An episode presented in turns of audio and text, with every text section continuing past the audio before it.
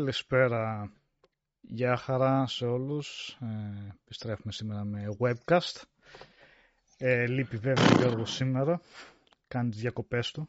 Κάπου εκεί πλατσούδιζε σε κάτι θάλασσες. Και είμαστε εδώ, όπως μας βλέπω, αριστερά μου Κώστας Παπαμήτρου. Γεια χαρά. Από κάτω Μιχάλης Χαρτάπης. Γεια σας παιδιά. Και δίπλα το Οδυσσέας Γιαννιώτης. Γεια σας, γεια σας. Και εγώ Νικόλας Μαρκόγλου. Και καλησπέρα κιόλας όσοι έχετε μπει. Σε όσοι μας πήρατε χαμπάρι βασικά, γιατί δεν βγάλαμε και ανακοίνωση κιόλας. Βγήκαμε λίγο... Μαζευτήκαμε, ναι. ναι. λίγο αυθόρμητα. Ε, καλησπέρα στους PSX Lover, ε, Βαγγέλη, Αγγελική, Γιώργο Τιτάκη, Σόλσμπορν, Άρωτρολ, Λουκ Γκαρού, Πάνο Σελές, ε, Λουκ Στάμ, Κυριάκος, Κώστας Παπαμήτρου, οπ, νάτος, δεύτερος μέσα. Γιώργος Βαϊλάκης, Red Herring, ε, Σέγκα, Σέγκα Τζόνσις, ωραίο. Γιώργος 360, Μιχάλης, Γιάννης Δι, Βετζέτα ή Βεγγέτα. Βετζέτα, Βεγγέτα, πώς είναι; Βετζίτα, Βετζίτα είναι κανονικά. Ε, Μπορεί να ήταν Βετζίτα, ναι. Στον Νίκεφ και, και όσοι άλλοι έχετε πει, για χαρά. Ε, Βετζίτα. Το θέμα είναι στην ελληνική μετάφραση πώς ήταν. Ελληνικά ήταν Βεγγέτα. Βεγγέτα ήταν. Όχι, Βετζέτα, Βετζέτα. Βετζέτα. Ναι, βέβαια. Το ωραίο, παιδιά, ήταν ο Φρίζερ, που, όχι, μάλλον η Φρίζα, που ήταν, ήταν άντρας.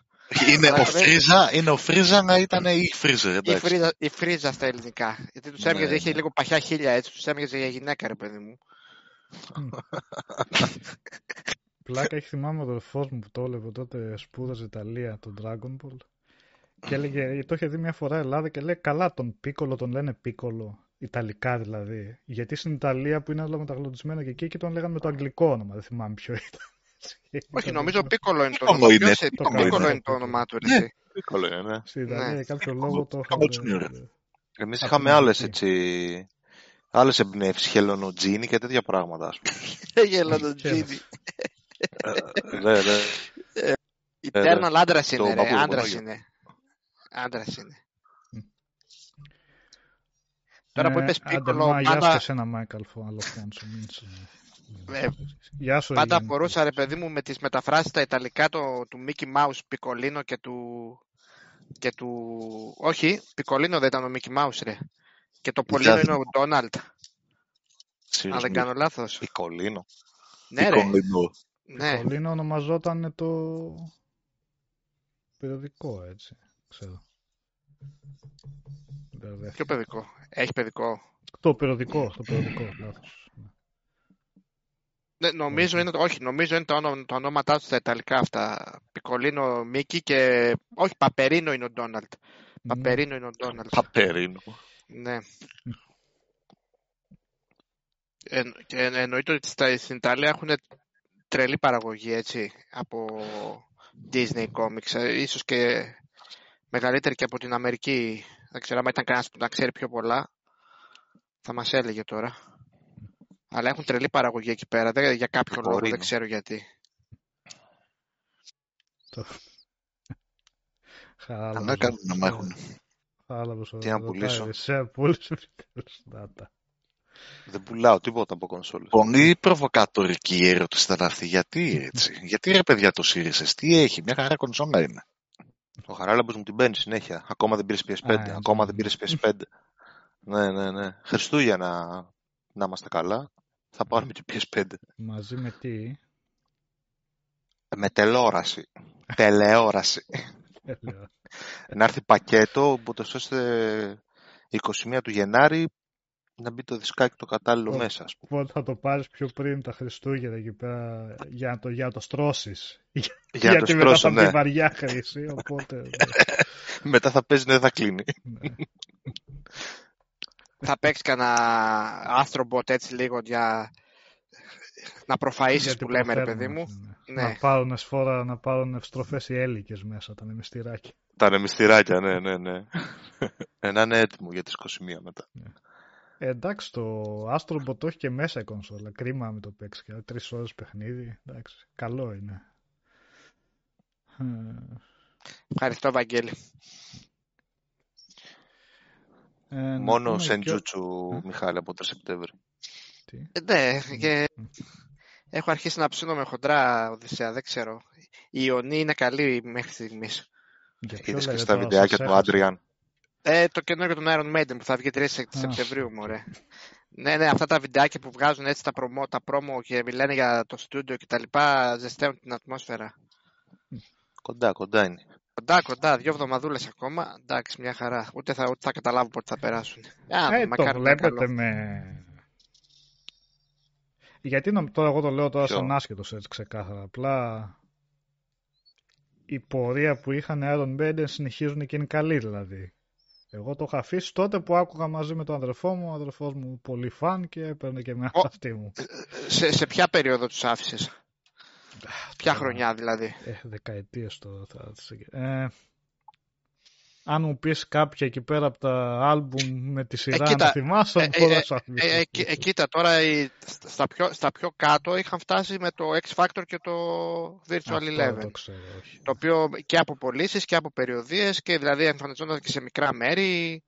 Θέλω να πω όμως ότι τα περιμένετε το καινούργιο με αναμονή ότι θα, ότι θα κάνουν κάτι ή αν το γυρίσουν σε σχέση με τα τελευταία τους. Όχι, το τελευταίο τους ήταν πάρα πολύ καλό, το Book of Souls. Γενικά, γενικά από, το, από το Reunion και μετά δεν έχουν. Εντάξει, αν εξαιρέσεις ξέρω εγώ, το, το Final Frontier, ίσως. εντάξει, κάποιου τους αρέσει, εμένα δεν μου άρεσε τόσο πολύ. Το τελευταίο τους ήταν πάρα πολύ καλό. Εντάξει, τώρα δεν συγκρίνονται βέβαια με τα παλιά, τα, τα κλασικά εννοείται. Αλλά. Ναι, αν είναι το ίδιο καλό με το Book of Souls το τελευταίο τους, θα είναι φοβερό. Γιατί εγώ το Book of Souls το έχω ακούσει χιλιάδες φορές από τότε που βγήκε. Εντάξει, λέμε τώρα.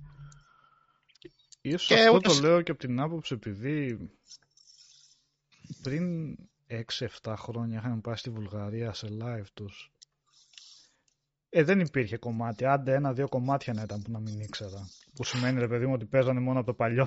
ξέρω εγώ, δεν θα είχαν. Ε, ξέρεις τι, μπορεί να έχεις πάει, επειδή τώρα τα τελευταία χρόνια κάνουν μία και μία περιοδίες. Μία, μία περιοδία για το καινούριο άλμπουμ και μία περιοδία ε, που, που παίζουν παλιά πράγματα. Μην είχες πετύχει τέτοιο πράγμα.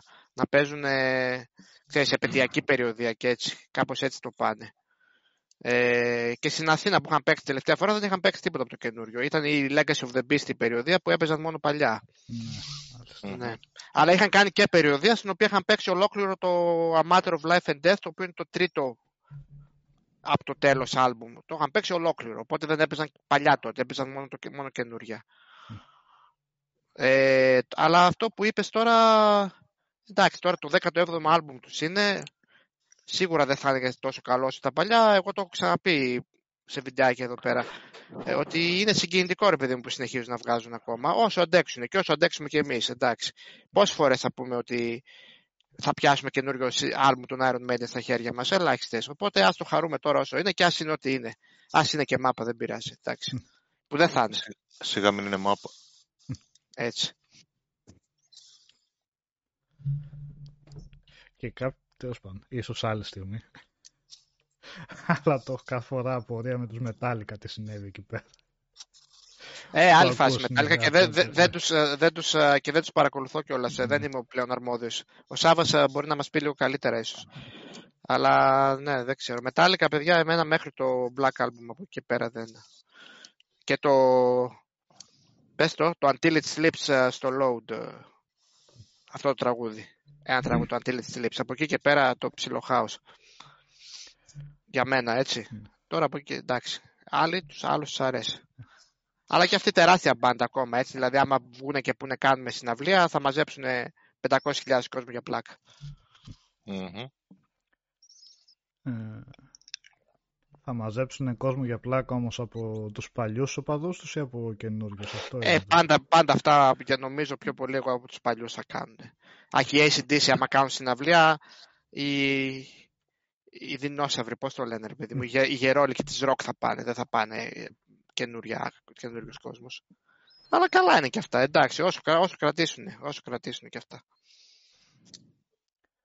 Ε, να πούμε κιόλας, εντάξει, μπήκαμε κατευθείαν ε, από το Vegeta πήραμε πάσα για Dragon Ball και ξεφύραμε. Ε, πούμε κιόλας ότι ελπίζουμε να είστε κιόλας όλοι καλά εκεί πέρα κιόλας με όλη αυτή την κατάσταση που γίνεται με τις πυρκαγιές ε, και βλέπω σήμερα νέα μέτωπα πάλι πως το, mm το λάβριο εκεί πέρα. Ε, ελπίζω να είστε όλοι καλά. Όλοι υπομονή πολύ. Τι, να τι, τι άλλο να πούμε βασικά. Κουράγιος σε όσους τους επηρέασε όλη αυτή η κατάσταση. Ε, τώρα τι να πούμε γι' αυτό. Έχουν γίνει και αν έχουν γίνει τέτοιες καταστροφές, τι να πω. Και πάλι βλέπεις... Ε, τέλος πάντων, τι να, τι να πούμε σε αυτά. Πώς ότι κάποια στιγμή σαν μια χώρα που, έχει, που είναι τόσο ευπαθής σε τέτοια πράγματα να έχει να αναπτύσσει τη γνώση και τη, το, το, την πρόληψη και το πώς να καταπολεμήσει έτσι πιο, πιο καλά ε, αυτά τις καταστάσεις. Να είναι βασικά πιο, πιο προετοιμασμένοι ε, από εξοπλισμό κλπ. Τέλος πάντων, ελπίζω να είμαστε στα τελειώματα τώρα όλης αυτής της κατάστασης. Κοίτα, με τον ένα ή με τον άλλον τρόπο, γιατί εντάξει, άμα καούν και όλα, για του χρόνου δεν θα μείνει κάτι να καεί. Έτσι, του χρόνου καλύτερα θα είμαστε. Αφού δεν θα έχει μείνει τίποτα. Αισιόδοξο αυτό.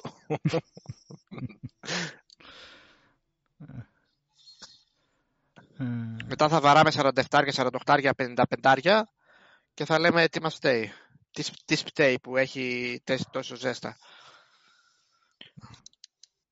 Ε, μ' αρέσει αυτό που είπε ότι ο Γιώργος Στάκης λέει άντε να φύγει το καλοκαίρι μπας και μένει χρόνος να παίξουμε τίποτα. Εντάξει, κάποτε ναι. λέγαμε το καλοκαίρι, να έρθει το καλοκαίρι να προλάβουμε να, να, να έχουμε λίγο χρόνο. Τώρα λέμε να, ναι. Ε. να μαζευτούμε μέσα λίγο, να έχει κρύο να, να παίξουμε τίποτα. Γιατί ναι, και εγώ δεν έπαιξα και πολύ πολύ τις τελευταίες μέρες. Εντάξει, είχα και πάρα πολύ δουλειά. Εγώ παίρνουν άδεια όλοι τώρα και μένουμε πίσω οι νέοι και δουλεύουμε. Οπότε ναι. δεν έχει κυκλοφορίες τόσο, τόσο, τόσο σημαντικές. Οπότε το τελευταίο ήταν το Zelda που έπιασα το, το καινούριο και χοντρό ρε παιδί μου. Από εκεί και πέρα λίγο από εδώ, λίγο από εκεί παίζω πράγματα. Το έβαλες αυτό, το Skyward. Ναι, τώρα κάνω το, το, 100% walkthrough που τα λέω εγώ στα Zelda. Δηλαδή ψάχνω να βρω όλα τα piece of, τα piece of heart. Να... Όχι, όχι ναι. αγόρι μου, όχι αγόρι μου, όχι, όχι, όχι. Έλα Κώστα, σε όλα τα Zelda το έχω κάνει αυτό. Δηλαδή, σε, όλα, σε, όλα, σε όλα τα Zelda να τα κάνεις. Το Skyward Sword δεν βλέπω τον λόγο για να το κάνεις. όχι, όχι, ε, όχι. όχι. Παραπονεμένο να μείνει. Εντάξει, να συμπληρώσω τη συλλογή. Ναι, σωστά, ναι, μωρέ, ναι, ναι, ναι, να δεις, ας πούμε, έχει και κάποια, έχει και κάποια side quests ε, που τα ψάχνω λίγο. Δηλαδή έχει λίγο υλικό και για πέραν της βασικής ιστορίας να ασχοληθείς αν θες. Endgame και τέτοια. Ναι, ναι, έχει. Όχι endgame, ε, ξέρεις, έχει side quests. Ε, ναι, ναι. Όχι μετά τον τερματισμό, μπορείς να, το, να, να, να, να παρεκτραπείς, ξέρω εγώ, από την βασική ιστορία και να κάνεις διάφορα, να ψάξεις έτσι ωραία πραγματάκια. Ε, ο Θάνος ρωτάει για σένα είναι η Οδυσσέα αυτή. Παιδιά θα ήθελα να πω ψαξίζει το Series S για δεύτερη κονσόλα δίπλα από το PS5 εννοείται για Game Pass. Ναι, ε, ρωτάω λέει γιατί δεν ναι. ξέρω αν θα με χαλάσει μακροχρόνια έλλειψη δύναμης. Ε, καλά το Όχι ρε φίλε, εντάξει τώρα. Ναι. Θα φανεί και στο τέλος πώς και τι θα επηρεάσει τώρα. Ε, όταν τα άλλα Κοίτα. τα παιχνίδια τα... Ναι, πες εσύ. Όχι, απλά ρε, τώρα Νικόλα ο καθένας αγοράζει πράγματα διαφορετικά από τον άλλον, ξέρω εγώ, γενικότερα. Αν αξίζει, αν η κουβέντα είναι στο αν αξίζει, μόνο αξίζει. OK, okay, αυτό.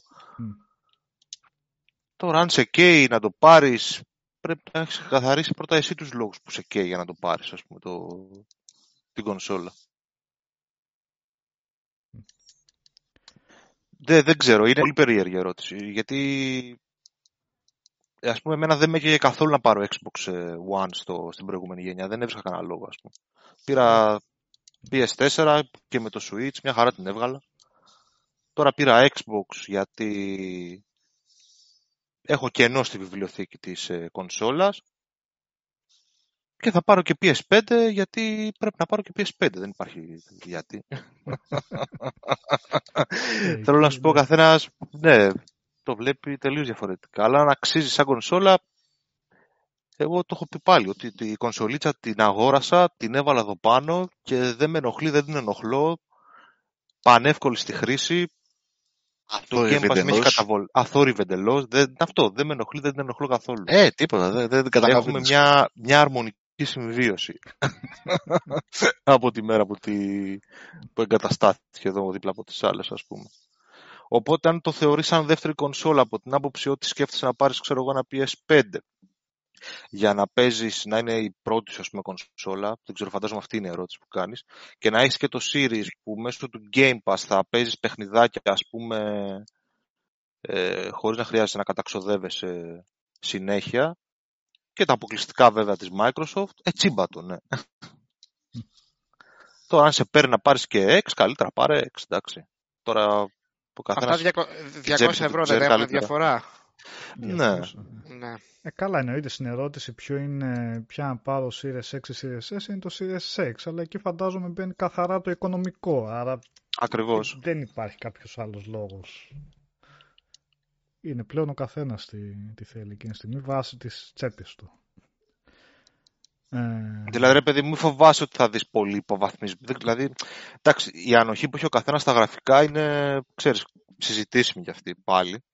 Αλλά μην νομίζω ότι θα δεις καμιά γιγαντία διαφορά, ας πούμε. Okay. Άμα έχεις και την τηλεόραση στη 4K, τα 4K, HDR και τα λοιπά παιχνίδια, θα τα πεις στη δυνατή σου κονσόλα. Το Series S, ε, δεν πάει εκεί, δεν παίζει 4K, ας πούμε. Okay. Αλλά μια χαρά αφήνει. Μια χαρά. Ε, Μάικ, αυτό συζητήσιμο αυτό που λες.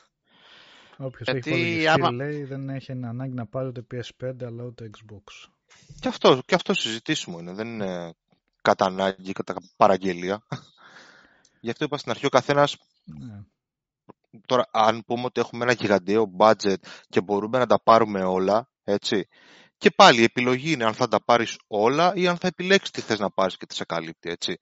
Δεν είναι απαραίτητο επειδή έχεις τον budget ότι θα πάρεις και το τέλειο PC και την τέλεια τελευταία τηλεόραση και το PS5 και το Series X και το Switch και το καινούριο της Valve για να τα έχεις όλα. Εντάξει, είναι και αυτό.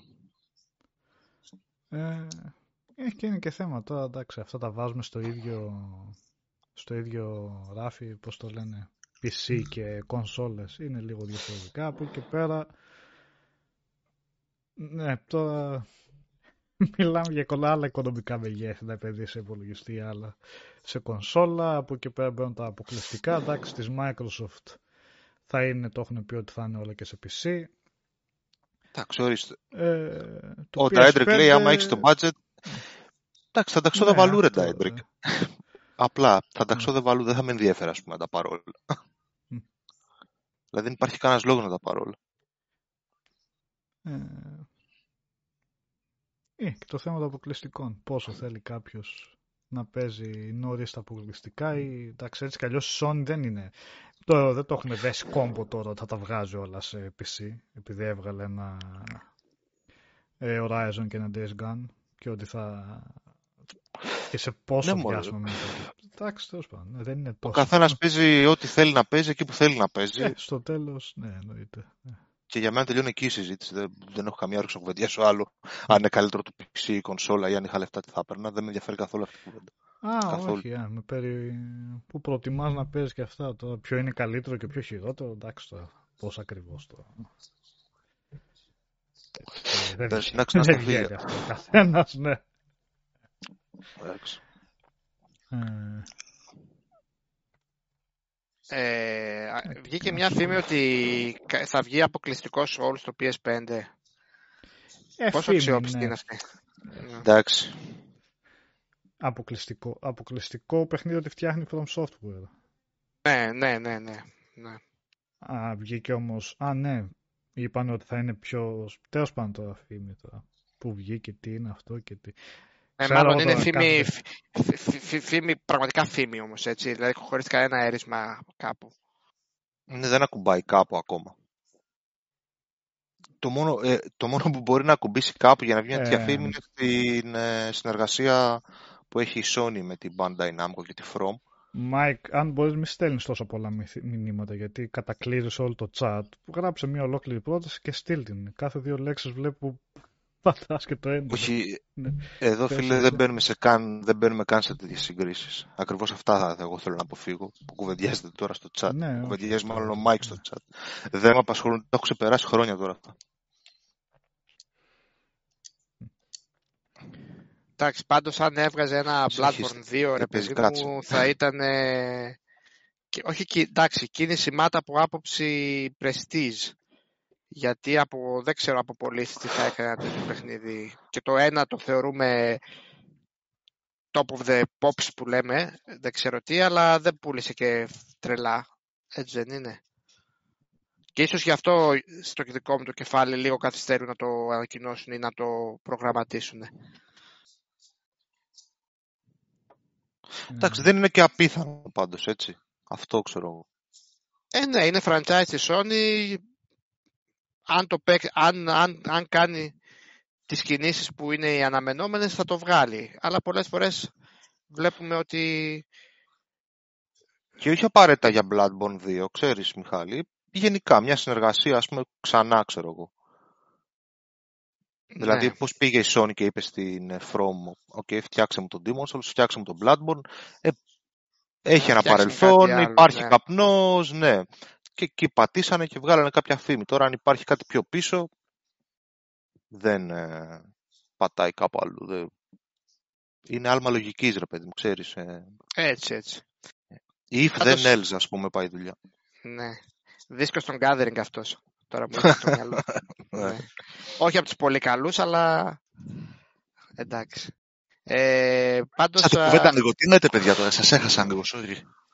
Τώρα από τον Bloodborne πήγαμε στους gathering, άστο τώρα, εντάξει, τέλος πάντων. Α, αλλά, αλλά Οδυσσέα όσο πιο όσο περισσότερα from παιχνίδια τόσο καλύτερα έτσι και ας βγουν όπου να είναι ας δεν βγάλουν, διαφωνώ. ας βγάλουν αποκλειστικό για Xbox να πάρω Xbox Ναι, δεν διαφωνώ καθόλου. Μια χαρά. Ξέρεις τι, δεν ξέρω ποιο είναι το σημείο που θα αρχίσει το πράγμα να κουράζει πλέον. Έτσι. Μμ. Αυτό Ε, δεν ξέρω. ξέρεις τι. Δηλαδή, ό- όταν, όταν διάβασα τη φήμη, ας πούμε, ξέρεις, τελείως ασυναίσθητα, δηλαδή σαν πρώτη αντίδραση, χωρίς καν να σκεφτώ τίποτα, ήταν, εντάξει, souls like από τη From, OK, ναι. Σαν να λέμε, ρε παιδί μου, ένα και ένα κάνει δύο, ας πούμε. Δηλαδή,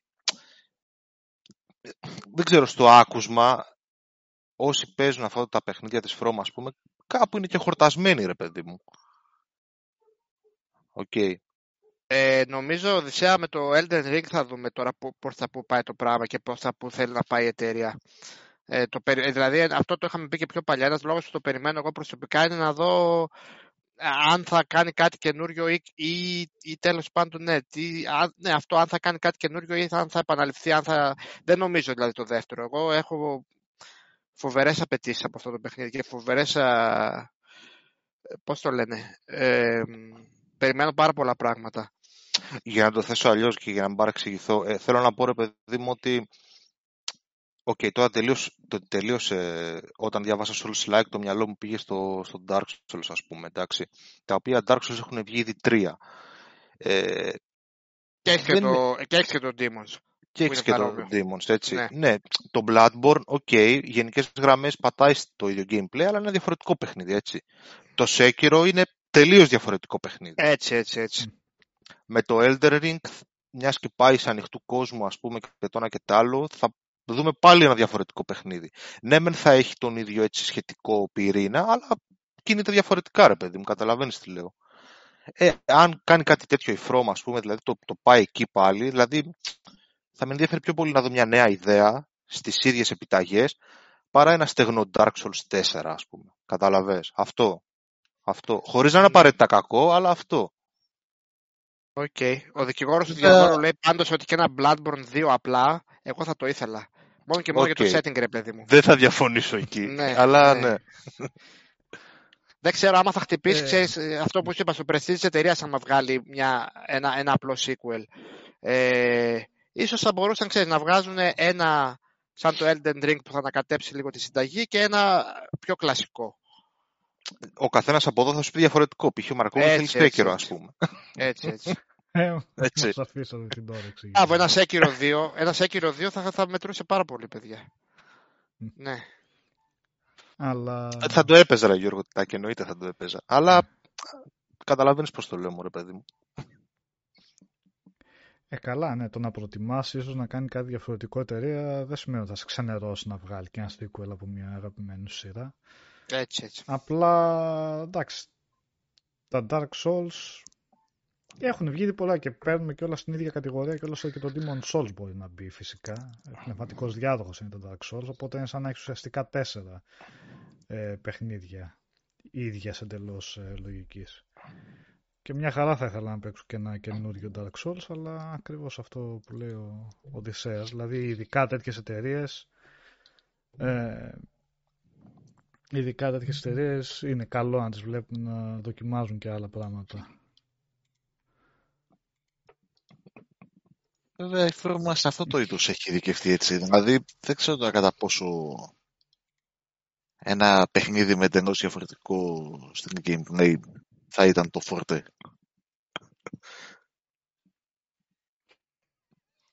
Τη φέρμα από εδώ και στο εξής. Θα δούμε. Εντάξει. Sorry, δεν βλέπω κάτι. Ναι. Θα μας πει ο Οδυσσέας όταν θα παίξει το Elden Ring το χειμώνα.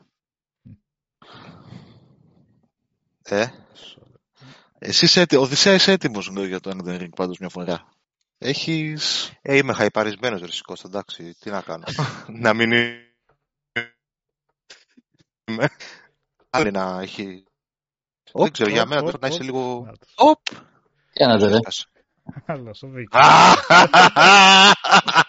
Δεν άντεξε. Κάτσε. Γεια σου γείτονα. Τι κάνετε ρε; Καλά. Καλά, Γιώργο, εσύ. εσύ. Καλά. Κάνετε εκπομπή, καλά κάνετε. Ωραία, μπράβο. Γύρισες από τη βουτιά τώρα. Όχι, έχω ώρα που έχω γυρίσει και έχω κάτσει εδώ στο δωμάτιο και έχω βάλει το λάπτοπ και βλέπω Πουαρό. Είναι χαρά. Και είπα να πω να, πω να, σας, να, μπω να σας πω γεια. Μ' ακούτε καλά, Καλά. γιατί Ναι, δεν μια ξέρω χαρά. το χάνω. Μια Καλά χαρά, πάνε, μια χαρά. άψογα. Καλησπέρα και στα παιδιά όλα. Γεια σας. Τι λέει, πώς θα περνάς; Ε, πώς θα τα περνάω; Στο κρεβάτι. Φίνα. Στο- Στο κρεβάτι.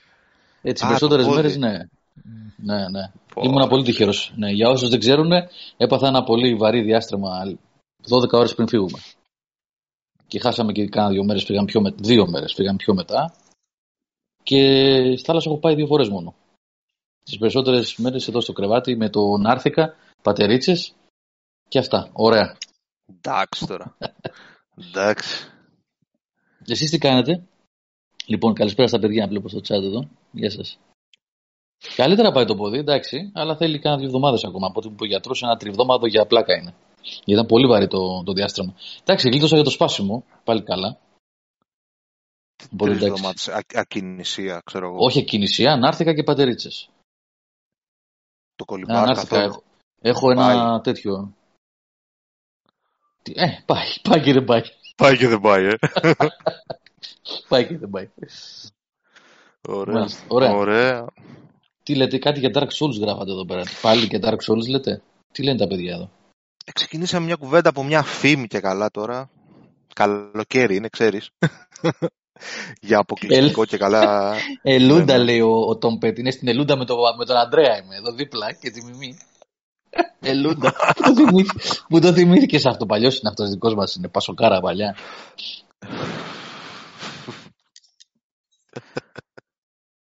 Ήταν ε, παράδοση αυτά κάποτε, έτσι. Η Ελούντα και η βουτιά του, του άλλου από την άλλη μεριά στο, στα Χανιά.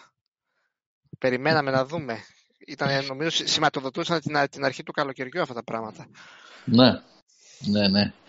Η Ελούντα ήταν. Και ένα σκάφος. Πώς το λέγανε το σκάφος, ρε, εσύ, Μιχάλη, που χρησιμοποιούσε συνέχεια; Δεν ήταν ένα γνωστό. Όπου δεν θυμάμαι, ρε. εσύ. Ο Μακαρίτης ο Ανδρέας. Θα μας βάζεις να το γκουγκλάρουμε τώρα. Πήγα όταν ήμουν Κρήτη, πάντως πήγα τα είδα αυτά τα μέρη. Πολύ ωραία μέρη εκεί πέρα, εντάξει. Γι' αυτό πήγαινε ο Ανδρέα. Κάτι ήξερε. Έτσι, τα καλύτερα έτσι, μόνο ο έτσι, Ανδρέα. έτσι. Τα καλύτερα. Και, και, και Χανιά φυσικά που είναι, το, που είναι από την άλλη μεριά και αυτή η φο- φοβερά μέρη εκεί. Μάλιστα. Ωραία, σας έβγαλα εκτός συζήτηση. Δεν ξέρω τι λέγατε. Δεν θα κάτσω πολύ, θα πάω για φαγητό τώρα. Ε, αλλά με την ευκαιρία. Χαλαρά ήμασταν. Δεν είναι συζήτηση. Να ξέρω εγώ, εντάξει. Μην λέει κάτι ο ένας, πιάνει ο άλλος και κάνει. Εγώ πάντως από παιχνίδια, να σας πω τι παίζω τώρα στις διακοπές εδώ με την ευκαιρία. Πρώτα απ' όλα, μάλλον πριν πω για τα παιχνίδια.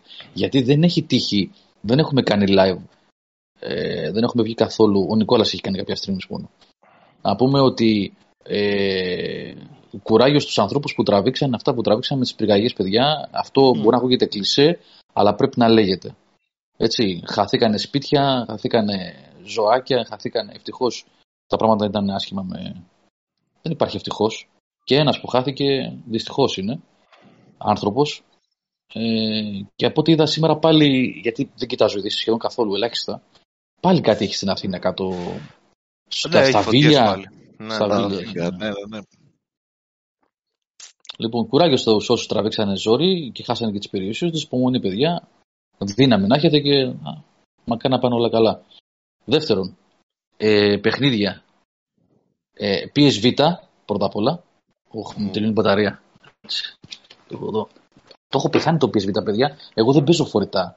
Δεν παίζω, δηλαδή πραγματικά δεν ασχολούμαι ιδιαίτερα, αλλά έχω βρει μεγάλη χαρά με το Β αυτές τις ημέρες. Δύο παιχνίδια.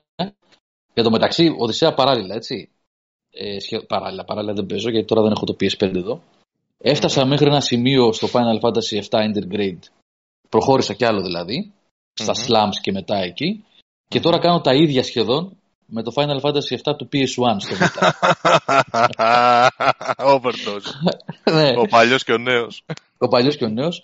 Και το δεύτερο που παίζω, παιδιά, το οποίο είναι. Α, α, τι να σας πω, δηλαδή, πόσο τα αγαπάω το, τη σειρά αυτή και αυτό το συγκεκριμένο επιστρέφει στα παλιά, είναι το Broken Sword 5. Ah. The Serpent's Curse. Που είναι σε δύο επεισόδια. Παιχνίδαρος, παιχνίδαρος. Ναι. Βέβαια η αλήθεια είναι ότι στη μικρή οθόνη του Vita αυτό το υπέροχο artwork ψιλοθάβεται. Είναι, φαίνεται βέβαια, εντάξει, OK, okay, αλλά είναι για πιο μεγάλη οθόνη το εικαστικό αυτό. Ε, αλλά είναι τόσο ωραίο, τόσο ωραία ατμόσφαιρα έτσι, με το Παρίσι που έχει εκεί με τους, τον George Stobbart και την Nicole Collard. Βασικά οι νεότεροι μπορεί να μην τα ξέρουν. Είναι adventure παιχνίδια αυτά, παιδιά, έτσι, point and click. Ε, που ήταν point and click στην αρχή, μετά που χάσανε το... Το, το 4 ήταν Κώστα που έγινε 3D νομίζω. Και το, 4 3, και το 3 ήταν 3D Γιώργο. Και το 3, και το 3 ήταν yeah. βέβαια. Mm. Και το 3 ήταν 3D. Αυτό είναι σαν το 1 και το 2. Και το εικαστικό του δηλαδή είναι ουσιαστικά ε, σαν ε, 2D. Yeah. Δεν το, είναι. Το, το 5 λες τώρα. Ναι, ναι, ναι, ναι, Νικόλα. Το 5, ναι. Ε, το κακό θυμίζει τα παλιά. Το φόντο είναι του D, χαρίσε δεν στον αυτό το περίπου έτσι cel-shaded. Ε, και μέχρι στιγμής έχω δει ότι έχει πολύ ωραία γραφή, έτσι, το, το χιουμοράκι, όλα αυτά. Α, και φοράω και μπλούζα Assassin's Creed. Κώστα. Είδα την κάμερα τώρα, γι' αυτό το είδα. Κρυφοφάν είναι ο Γιώργος. Είμαι κρυφός εγώ. Ε. Λοιπόν, αυτά. Πάω να παίξω, βασικά πάω να φάω και μετά θα παίξω Broken Sword. Και θα δω που άρω.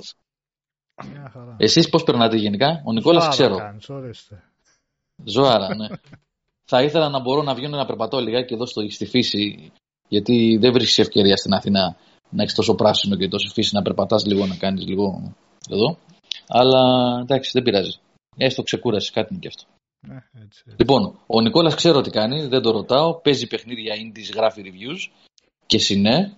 Όπως βλέπετε, έχουμε, βγάζουμε, ανα, ανεβάζουμε συνέχεια. Έτσι δεν το παρατήσαμε λόγω διακοπών. Και αύριο έχουμε και την Τετάρτη, έχουμε review και την Παρασκευή και άλλο review. Μέχρι την άλλη Δευτέρα που θα μπούμε full κανονικά. Ο Οδυσσέας τι κάνει; Ψήνει λουκάνικα. Και αυτό το ξέρω. Ναι, έχει λιώσει στη θράκα, δεν σβήνει ποτέ, ξέρω εγώ. Σήμερα έχουμε σιέστα, ευτυχώς. Είναι σαν τις φωτιές της Μόρντορ, δεν σβήνουν ποτέ. Κανονικά, καζάνια. Με έβαλε, στο... έβαλε κάτι φωτογραφίες από μπέργκερ προάλλες και με... έκανε μετά από... Ναι, χθες πήγα και πήρα και εγώ έτσι από το σούπερ. Take away, take away, Νίκονα. έκανα, έψησα, έβαλα κάρβουνα εδώ και έψησα να φάμε. Έτσι. Α, οκ. Και πατάτες και γιατί λέω, δεν είχα κάνει ποτέ, αλλά λέω, ναι, όντως, γιατί να μην να κάνεις και εσύ σπιτικά burgers, μια χαρά. Έτσι, ναι. Θα μπει το φθινόπωρο και θα, θα πάμε από χολυστερίνη. δεν υπάρχει, δεν την γλιτώνουμε. Ε, κατά τα άλλα, εντάξει, ένα μπάνιο, ένα και η θάλασσα είναι δίπλα. Εντάξει, και εγώ τα ίδια είπαμε. Δύο μπάνια και θάλασσα είναι δίπλα. Ε. Όχι, ε, τα ωραία του να, του να μένεις σε νησί το καλοκαίρι αυτά είναι. Ναι. Ε, εμείς θα ηρεμήσουμε μόλις φύγει το καλοκαίρι από εδώ, τα κλασικά. Και από games μόνο Final Fantasy, παιδιά, είπαμε. Θα με πάει μέχρι το Elden Ring. Σταθερά, το 14. Όχι, ρε. Ναι. Έχεις το, το, έχεις το Tales σε 20 μέρες. Όχι, να το πάρει ο Σταύρος στο Tales. το θέμα είναι. Εντάξει, θα, ε, ε, θα γίνω δοτός της Bandai Namco σε λίγο, εντάξει, είπαμε. Ναι. Όλα μαζί. Θα δούμε, θα δούμε, θα δούμε για Tales. OK, ο Μιχάλης τι κάνει; Φοράει ωραία μπλούζα ο Μιχάλης. Ευχαριστώ Γιώργο, ευχαριστώ. Ναι. Ε, εγώ δουλεύω ακόμα, εντάξει. Ε, δεν, δεν, δεν, δεν πρόκαμα να κάνω κάτι. Έπεσε χειρότερη δουλειά και από χειμώνα έχω αυτή τη στιγμή. Εδώ και κάνα μήνα. Ε, τώρα από εδώ και πέρα λίγο χαλαρώνω. Εντάξει. Οπότε δεν πολύ ασχολήθηκα με παιχνίδια. Μακάρι να μην έχεις. Ναι. Ναι, να, όχι, να μην έχεις περισσότερη δουλειά πιο μετά, με, μόλις τελειώσουν οι διακοπές και δούμε τι έχει γίνει. Ε, ε, ε, ε, θα δείξει, θα δείξει, θα δείξει.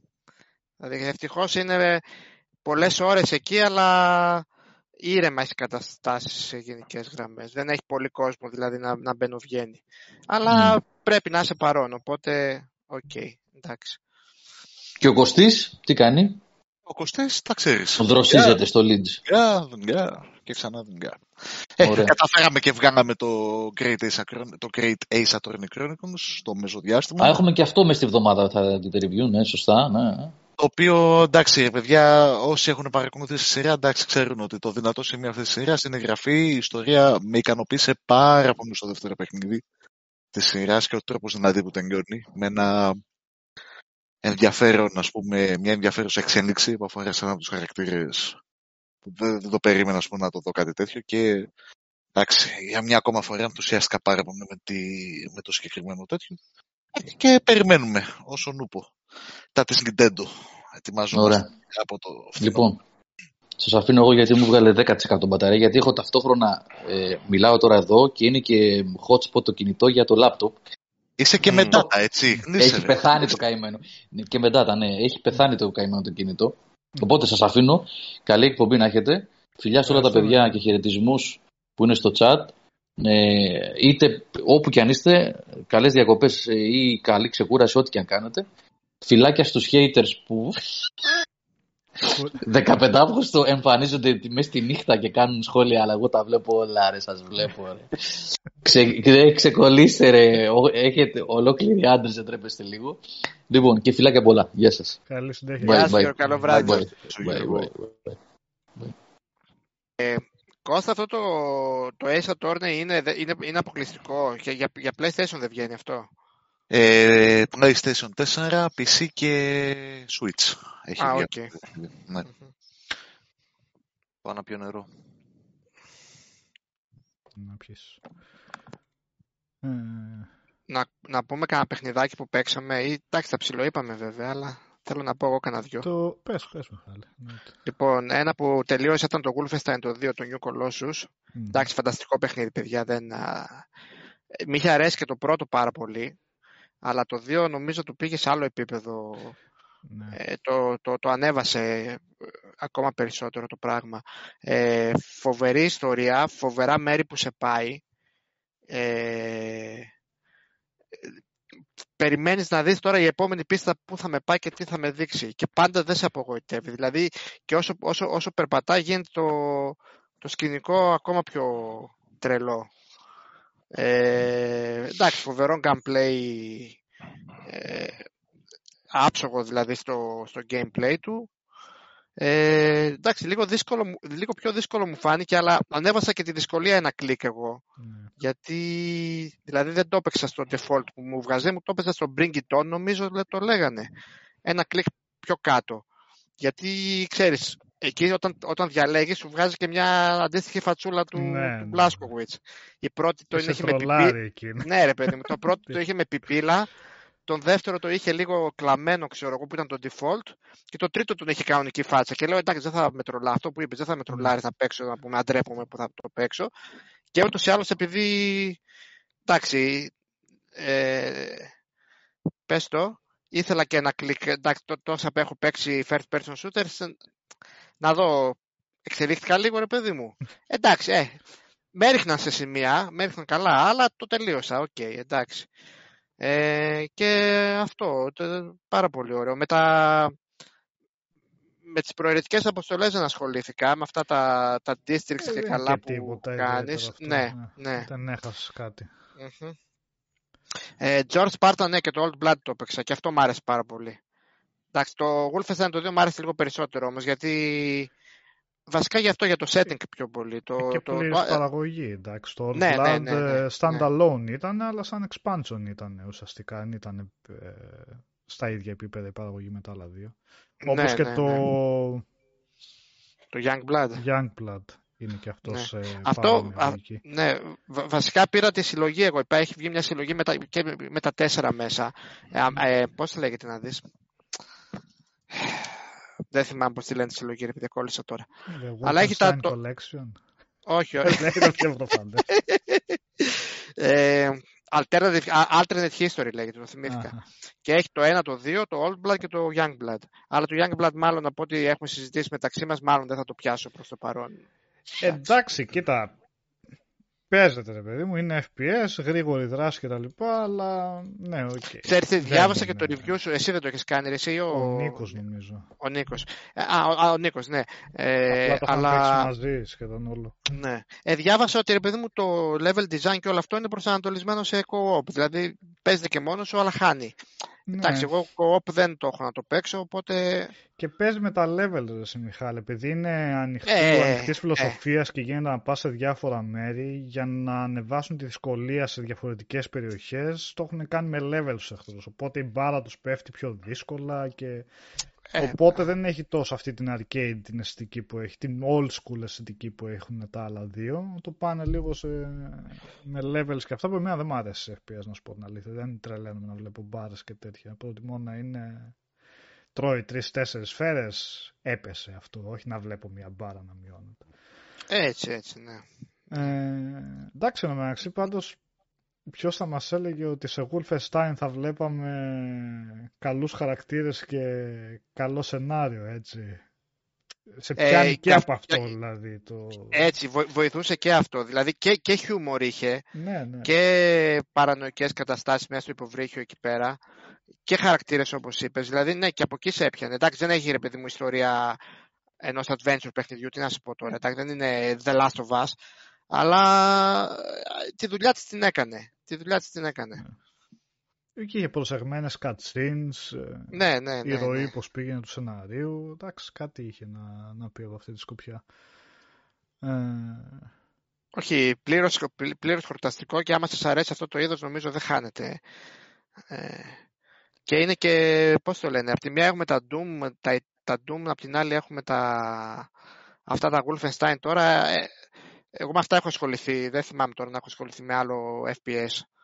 Καθαρό έμω έτσι. Ε, είναι όμως παιχνίδια τα οποία, να, ακόμα και εγώ που δεν είμαι πρώτος φαν του είδους, ε, τα παίζεις και καταλαβαίνεις ότι εδώ πέρα έχεις κάτι εξαιρετικό πραγματικά και, και καλοδουλεμένο. Μα δεν είναι και πολλά πλέον που βγαίνουν τέτοια, τέτοια FPS, καθαρό αίμα FPS δηλαδή, όχι Prey, Dishonored κτλ. που αυτά πάνε σε άλλες κατηγορίες κιόλας, αλλά FPS παίρνω τα όπλα και φεύγω μπροστά ας πούμε δεν, δεν υπάρχουν. Πιο πολύ σε third person βλέπουμε κινούνται τα action. Ε, εκεί για single player βέβαια μιλάω πρωτίστως έτσι, γιατί τώρα και online multiplayer υπάρχουν εννοείται αρκετά FPS στην αγορά. Αλλά αυτό το παλιό, το γρήγορο, το shooting, single player εμπειρία, Wolfenstein, Doom, ξέρω εγώ, τι άλλο. Ε,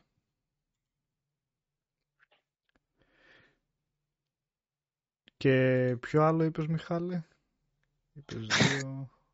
λοιπόν, εντάξει, τώρα με διαλύματα παίζω και το Mass Effect το 2, γιατί πιάνω και παιχνίδια που είναι για review και τέτοια πράγματα, οπότε ε, ε, και το, το παράτησα λίγο να, να τελειώσει το Wolfenstein. Ε, το Mass Effect είναι, πώς να σου πω τώρα, η σίγουρη επιλογή για ότι θα το βάλεις και θα περάσει καλά. Δεν, εντάξει, δεν λέω κάτι, ε, πώς το λένε, ε, τρελό τώρα. Ε, και μάλιστα δεν, δεν μπορώ να καταλάβω και πώς το κόβω. Δεν, δεν, δεν ξέρω πώς το κόβω και πιάνω άλλα πράγματα, αλλά εντάξει, OK. Okay. Δεν θα αναλύσουμε. έτσι. Ναι, ναι, ναι, ναι, ναι, ναι, δύο φορές το... Ναι, ναι αυτό, αυτό Οδυσσέα, άμα το πιάσεις δηλαδή... Ναι, ε, όλη την τριλογία, μόνο κομπανιά. Ναι, ναι, ναι. Ε, όχι, Νίκος δεν έχει, δεν έχει αναβάθμιση για PS5. Ε, ε, patch ε, special για PS5 δεν υπάρχει. Αυτοί λένε ότι τρέχει λίγο καλύτερα, έστω και loading times λιγότερα και κάτι τέτοια. Αλλά είναι PS4 παιχνίδι. Δεν είναι PS4, δεν καταλάβατε τώρα, πάλι, πάλι, πάλι ναι. των παλιών τέτοιων. Ναι. Ε, τι άλλο, έριξα ένα, τελείωσα ρε παιδί μου το Mario Collection, το 3D, αλλά όταν λέμε τελείωσα, το τελείωσα πλήρως. Δηλαδή και στο Mario Galaxy έκανα και το Luigi Run, τα πήρα όλα τα αστέρια με τον Luigi.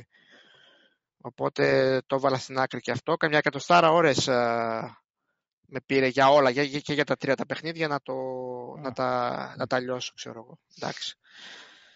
Και άλλα δύο που έπαιξε ήταν δύο πολύ παλιά παιχνίδια στο PS3. Ένα ήταν το Marvel Ultimate Alliance το πρώτο που είχα δει το Γιώργο να το παίζει σε ένα, σε ένα stream και με είχε αρέσει έτσι. Τελικά αποδείχθηκε αξιοπρεπές παιχνιδάκι. Ε, δηλαδή ενώ μπαίνεις και νομίζεις ότι είναι μπάπα μπούπα έτσι μόνο ξύλο και εντάξει σε γενικές γραμμές ψηλό είναι αλλά είχε εντάξει στα bosses λίγο ήθελε κολπάκια να κάνεις για να τα βγάλεις και γενικά με κράτησε δηλαδή για αυτό το άμυαλο το σαν dungeon crawler λίγο εντάξει παίζει και γνωστούς χαρακτήρες ε, έτσι για να περάσει την ώρα σου ήταν, ήταν τελικά καλό ε, λίγο, λίγο το frame rate ε, υπέφερε πάρα πολύ δηλαδή εντάξει για τότε που βγήκε, οκ, τώρα έχουμε συνηθίσει σε πιο κρυστάλλινα πράγματα. Ε, ναι, και, και, και Vegeta και το 2 πήρα. Δηλαδή έκανα μια αγορά από ένα παιδί 5-6 παιχνίδια του PS3 που τα ήθελα και το έχω να κάθεται και το 2 όταν μου ήρθε η όρεξη να το βάλω. Οπότε για το frame rate αυτό εντάξει υπέφερε παιδιά ε, σε σημείο να σε πιάνει και πονοκέφαλος ώρες ώρες ε, με το αλλά εντάξει, okay, το πάλεψα μέχρι το τέλος και δεν, δεν, δεν, θα, πω, δεν, δεν θα πω ότι έχασα την ώρα μου. Ε, τι, πώς το λένε; τι θα πει έχασα την ώρα μου; Όχι, θέλω να πω δεν το μετάνιωσα επειδή που ασχολήθηκα. Πέρασε καλά, εντάξει. Προφανώς. Okay. Ναι, ναι, ναι. Αφού το τελείωσα και το έριξα κάνα 15 ώρο για να το τελειώσω, ήταν και χορταστικούλη. Ωραίο ήταν, ναι. Ε, και τελευταίο που έπιασα αυτή, έχει τώρα κάνα δύο εβδομάδες. Αυτό ήταν το, το Prince of Persia, το, ε, το Forgotten Sons για το Wii mm-hmm. όμως. Ε, Forgot... oh, ναι, ναι, ήταν, εντάξει, αυτό υπήρχε και σε PS3, αλλά ήταν άλλο παιχνίδι. Ε, ο Σάβας με είχε πει ναι. ότι είναι καλύτερο του Wii και όντως είναι πολύ καλύτερο παιχνίδι. Ε, και βασικά μου άρεσε πάρα πολύ και κατάλαβα ότι ήθελα πάρα πολύ να παίξω ένα Prince of Persia εντάξει, δεν ήταν κάτι εξαιρετικό ή ξέρω καλύτερο από το Sands of Time, αλλά για αυτό που ήταν το ευχαριστήθηκα και αυτό πάρα πολύ.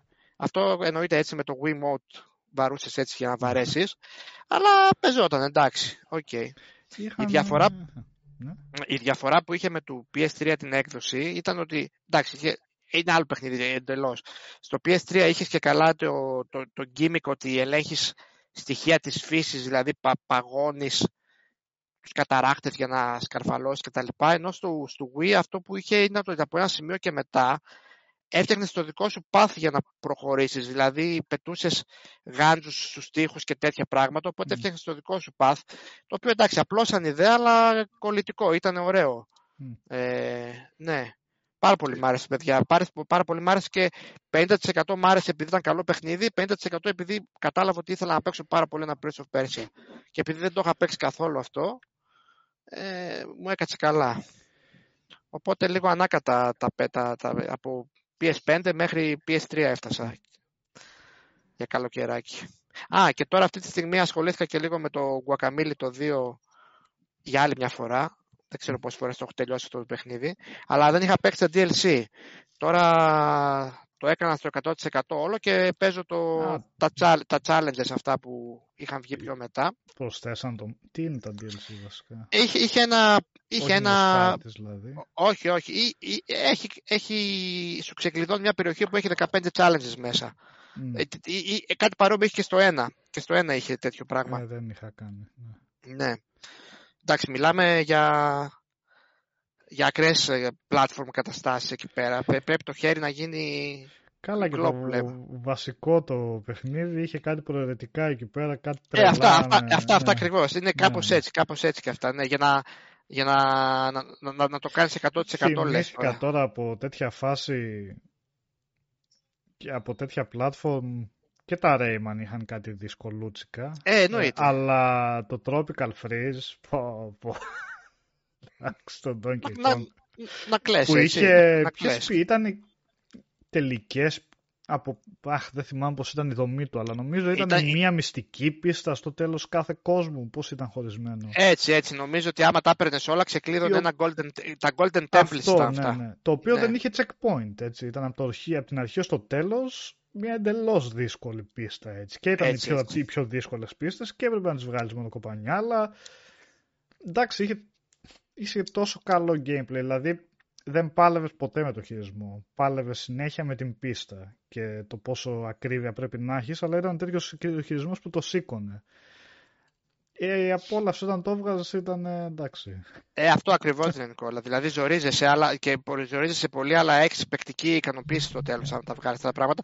Μέχρι ενός σημείου έτσι. Δηλαδή δοκίμασα να παίξω το, το Celeste, ξέρω εγώ, το τελευταίο DLC ε, δεν έβγαινε. Ναι. Δεν, δεν, αυτό δεν έβγαινε με τίποτα. Ε, το, είχαν κάνει, αλλού, ναι. ναι. το είχαν κάνει για τελείως hardcore. Ε, Ούτε και εγώ. Ε, δηλαδή είναι εντάξει, άλλη φάση Και σε λες και το Super Meat Boy, αν θυμάστε και αυτά. Είναι, αυτό δηλαδή, δεν το έχω ασχοληθεί, ναι.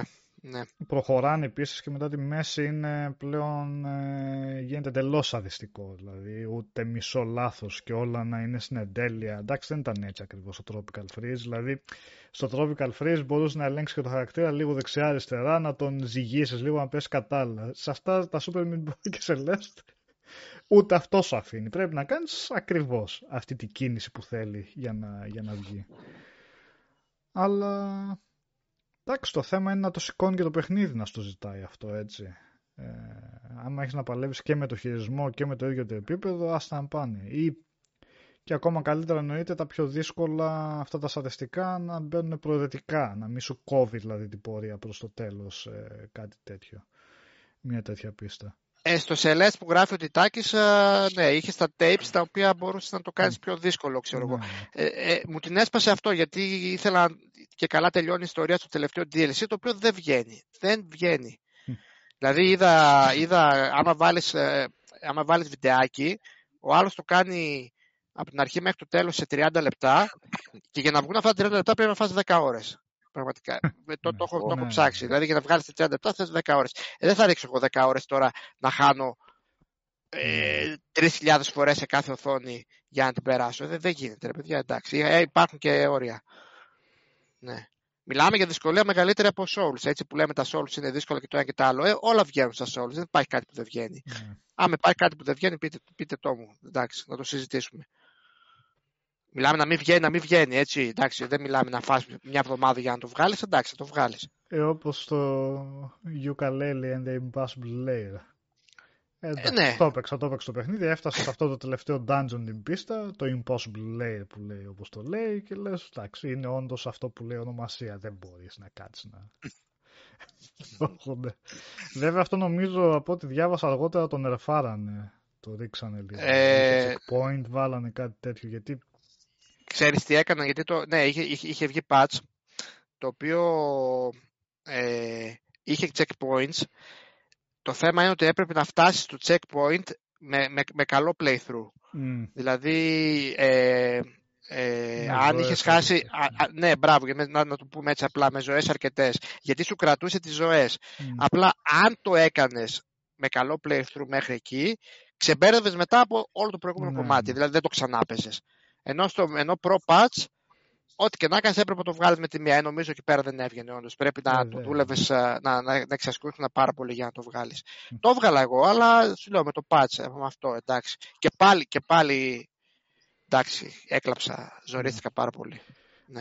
Αλλά, αυτό που είπαμε, ναι, αυτό το, τη δυσκολία του Guacamole ή του Tropical Freeze ή των τελευταίων πιστών των Mario που είναι κλασικά έχουν μια τελευταία πίστα που είναι πανδύσκολη. Ε, είναι δύσκολα, αλλά εντάξει, ρε παιδί μου, δεν είναι και αδύνατα. Είναι καλή δυσκολία για μένα. Εντάξει. Εγώ δεν τα μπορώ αυτά τα platform. δεν παίζεις καθόλου τέτοια; Θέλω πιο zen platform. Αυτά που θέλουν χιλιοστό στην ακρίβεια και είναι γεμάτα παγίδες παντού, δεν τα μπορώ. Αυτό το ξέρεις το, το, το post-platform ας πούμε είδος που εγγενιάσαν κάτι παιχνίδια σαν το Super Meat Boy ας πούμε, το πιο ναι. ναι. φρενήρι που είχε ανεβάσει το, το επίπεδο πρόκλησης και δυσκολίας, δεν, δεν τα μπορώ παιδιά, δεν γίνεται. Δεν μπορώ ρε παιδί μου. Πλέον ναι, εγώ, ναι. μπορεί να είναι θέμα και ηλικίας, ξέρω εγώ. δεν μπορώ να είμαι απόλυτα κεντρωμένο εκεί και ξέρεις να, να έχω τόσο πολύ μεγάλη ακρίβεια που θέλει. Γιατί θέλουν πολύ μεγάλη ακρίβεια αυτά τα παιχνίδια. Δεν μπορώ να σου πω τα έχω Και το Super Meat Boy και το Celeste μου άρεσε πολύ, αλλά και τα δύο τα έφτασα ως τη μέση μετά, εντάξει, μετά από ένα σημείο. Είναι αυτό που λες σε ένα κομμάτι που μπορείς να τα αντέξεις κάποιος. Το, το Tropical Freeze ας πούμε είναι έτσι στημένο που μου άρεσε η δυσκολία μεγάλη που έχει και μπόρεσα να την ξεπεράσω και να τη χαρώ έτσι όπως την είχε. Αλλά είναι αυτό ότι δεν θέλει τόση ακρίβεια όσο, το, όσο τα άλλα που αναφέρεις. Ε. Ε. Ναι, γιατί το, με... το μάτι σου πρέπει να περιστρέφεται έτσι στο χώρο, ας πούμε, να πιάνει τη στιγμή, ξέρω εγώ. Πού θα είναι η παγίδα, πού θα είναι η πλατφόρμα, πώς θα κάνεις το jump, πώς θα κάνεις το wall jump. Πρέπει να συγχρονιστούν όλα τέλεια, έτσι τέλεια για να το βγάλεις. Και είσαι και σε ε, τόση ένταση που νιώθεις να πονάνε τα χέρια σου. Δηλαδή, εντάξει. Όχι, όχι, Και, και το ποτάμι να, να τρέχει ναι. εδώ. Όχι, όχι, όχι, όχι. Ευχαριστώ, ε, Πάντως αυτό που είπες πριν Νικόλα και εμένα με ενοχλεί να με βάλουν και να μου πούνε ότι ξέρεις τι, αυτή η οθόνη βγαίνει ακριβώς με έναν τρόπο και μόνο με αυτό, να και οφείλεις να τον βρεις. Με ενοχλεί αυτό το πράγμα. Ε, το guacamole στα προαιρετικά αγγίζει αυτό το επίπεδο, αλλά δεν το πιάνει. Δηλαδή και εκεί mm. μπορείς να παίξεις λίγο αριστερά-δεξιά. Σε κάποια στο Celeste που έπαιξα, δεν, απλά άμα δεν το πας στο pixel που θέλει ο άλλος, δεν, δεν υπάρχει περίπτωση να το βγάλεις. Ναι, ναι, ναι. Δηλαδή είναι, είναι, όταν λέμε pixel perfect, pixel perfect πρέπει να το κάνεις. Αυτό. Ναι. Ε, για τον Ghost of Tsushima που λέει και ο Forest, το ξαναπέζει λέει εν expansion. Έχουμε πάρει κωδικό γι' αυτό, για το expansion. Ε, θα βγει review εννοείται από τη σελίδα, αλλά δεν μπορούμε να πούμε κάτι άλλο. Έχουν και εμπάρκο. Δεν το έχει πάρει και κάποιος από εμάς έτσι κι αλλιώς. Ε, αλλά α, να το δούμε και αυτό. Ε, Μαριόκο λέει για το Call of Duty Vanguard. Αυτά που βγαίνουν, πόσο μου αρέσουν αυτές οι φήμες και τα τέτοια, το leak που έγινε, έτσι διαρροή ότι θα ανακοινωθεί το καινούριο Call of Duty, δηλαδή. Δεν θα καταλάβαινα. Αυτά είναι δηλαδή το, το σοκ ότι θα ανακοινωθεί μια Call of Duty που εδώ και δεκαετίες κάθε χρόνο. Ε, ναι. Αλλά ναι κοντά θα το ανακοινώσουμε λες και θα περιμένουμε κάποια έκπληξη. Ε, με τον Νίκο παίξαμε λίγο εμείς στο Back for Blood της, ε, πώς λένε την εταιρεία βασικά, η Turtle Lock Studios που είχε κάνει τα, τα Left 4 Dead ουσιαστικά. Και το Back for Blood, το Left 4 Dead είναι, απλά είχαν τα δικαιώματα για το όνομα προφανώς, αλλά είναι το ίδιο πράγμα, είναι εντάξει πολύ απλά το sequel των Left 4 Dead, η οποία βέβαια είχε κάνει και το Evolve, μην ξεχνιόμαστε. Ε, μία από τις μεγαλύτερες αποτυχίες και σε σχέση... Τι; Πώς; Ενός λεπτού σιγή για την ναι, παιχνιδάρα που είχα ναι, σε εκείνη την ηθρή. Ε... Ναι. θυμάστε πόσο έκανε αυτό, πάνω από 100 ευρώ δεν είχε να το πάρει το αγοράσει. Ε; μαζί με πακέτα και τέτοια που είχαν βγάλει. Τέλος πάντων. Ε, το Back for Blood έβγαλε open beta, δηλαδή όποιος... Α, ε, τέλειωσε βασικά τώρα είναι αλήθεια, όμως σήμερα τελευταία μέρα. Αλλά δώσανε αρκετά καλό υλικό. Ε, εντάξει, είναι ότι μπορεί να περιμένει κανένας από Left 4 Dead. Απλά το έχουν, ε, έχουν πολλά περισσότερα όπλα, έχουν βάλει ένα σύστημα με κάρτες. Τώρα αυτή τη μόδα με τις κάρτες εγώ δεν τις καταλαβαίνω. Και γενικά, άμα όποιος παρακολουθεί indies παιχνίδια, βλέπει ότι γίνεται ένας κακός χαμός με παιχνίδια που βασίζονται σε κάρτες. Δεν ξέρω τι νέα μόδα ήταν. Πώς ήταν τα survival παιχνίδια που βγάζουν όλοι survival. Τώρα είναι για την indie σκηνή κυρίως. Τώρα είναι με τις κάρτες. Τέλος πάντων. Και οπότε και το Back for Blood έχει ένα σύστημα με κάρτες που όποτε τελειώνει, όταν μπαίνει σε ένα safe house, έχει ακριβώς την ίδια δομή με το Left 4 Dead Maxi. Ε, προχωράς την πίστα, μπαίνει σε safe house, όλη η ομάδα, ένα διάλειμμα εκεί πέρα για ανασυγκρότηση, εξοπλισμό και τέτοια και συνεχίζεις. Οπότε εσύ χτίζεις ένα deck στα χέρια σου με κάρτες τις οποίες έχεις κλειδώσει ε, έχεις τη δικιά σου τράπουλα δηλαδή και όποτε βγαίνεις, όποτε να βγεις από το safe house, σου βγάζει πέντε από αυτές τις κάρτες και σου λέει διάλεξε μία ποια θες για να ενεργοποιήσεις για τη συνέχεια. Η οποία μπορεί να είναι οτιδήποτε από το 20% πιο γρήγορο reload, ε, με το άλλη μία ζωή, παραπάνω ενέργεια, να έχεις μαχαίρι αντί να βαράς γροθιά με το μελί και διάφορα τέτοια. Ε, ξέρω εγώ, ναι. Μία έτσι παραπάνω πινελιά έτσι για το εξοπλισμό τώρα δεν ξέρω. Αυτό θα φανεί στη συνέχεια του παιχνιδιού άμα έχει όντως να δώσει βάθος. Ε, ο George Spartan λέει πολύ μέτριο το Back for Blood για να μην πω κακό. Δεν ξέρω πώς θα μπορούσε να προκύψει. Αυτό που έχει να κάνει μάλλον περισσότερο με το αν ήσουν φαν των Left 4 Dead ή όχι, γιατί είναι τόσο παρόμοιο που. Ξέρω εγώ, αν σ' άρεσαν τα παλιά, δύσκολα να το πεις μέτριο και κακό. Ή κακό. Αυτό που δεν μου άρεσε τόσο είναι ότι έχουν ρίξει λίγο το, το γκολ και τη σπλατεριά, δηλαδή κάνει αίσθηση αυτό. Ίσως βέβαια να έχει που είναι η beta, δεν βλέπεις τόσο ε, να δημιουργούν τόσο χαμό οι σφαίρες σου στα, στα ζόμπι. Αλλά εντάξει παιδιά, εντάξει, beta είναι αυτή και, και ο αριθμός των ζόμπι δεν ήταν και ιδιαίτερα μεγάλος. Έχει πάλι ορδές αλλά όχι τώρα σε κατακλείζουν κιόλας, αλλά η beta είναι beta. Είναι για να τεστάρει κάποια πράγματα και να βελτιώσουν κάποια μέχρι να βγει το παιχνίδι. Οπότε το βλέπουμε, αλλά ε, γιατί όχι. Διασκεδαστικό φαίνεται. Εννοείται για co-op μόνο.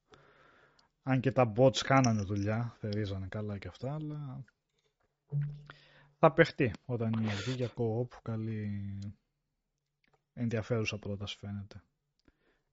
Το τρίτο Left 4 Dead ουσιαστικά.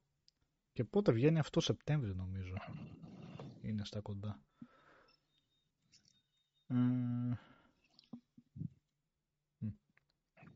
Ωραία. Πιάνομαι από εδώ και εκεί η Οδυσσέα για να μην ξαναμπω στο ναρκωτικό του Final Fantasy. Ε, το εσύ χάνεις, ε; εσύ χάνεις, λέω. Ε. Εντάξει, το ναι. έπαιξα, κάνα 20 και εγώ. Πρέπει να κλείσα τόσες ώρες στο Final Fantasy το 14. Μείναν και παραπάνω. Ε... Ναι και μ' άρεσε βασικά πολύ το παιχνίδι. Αυτό είναι το πρόβλημα.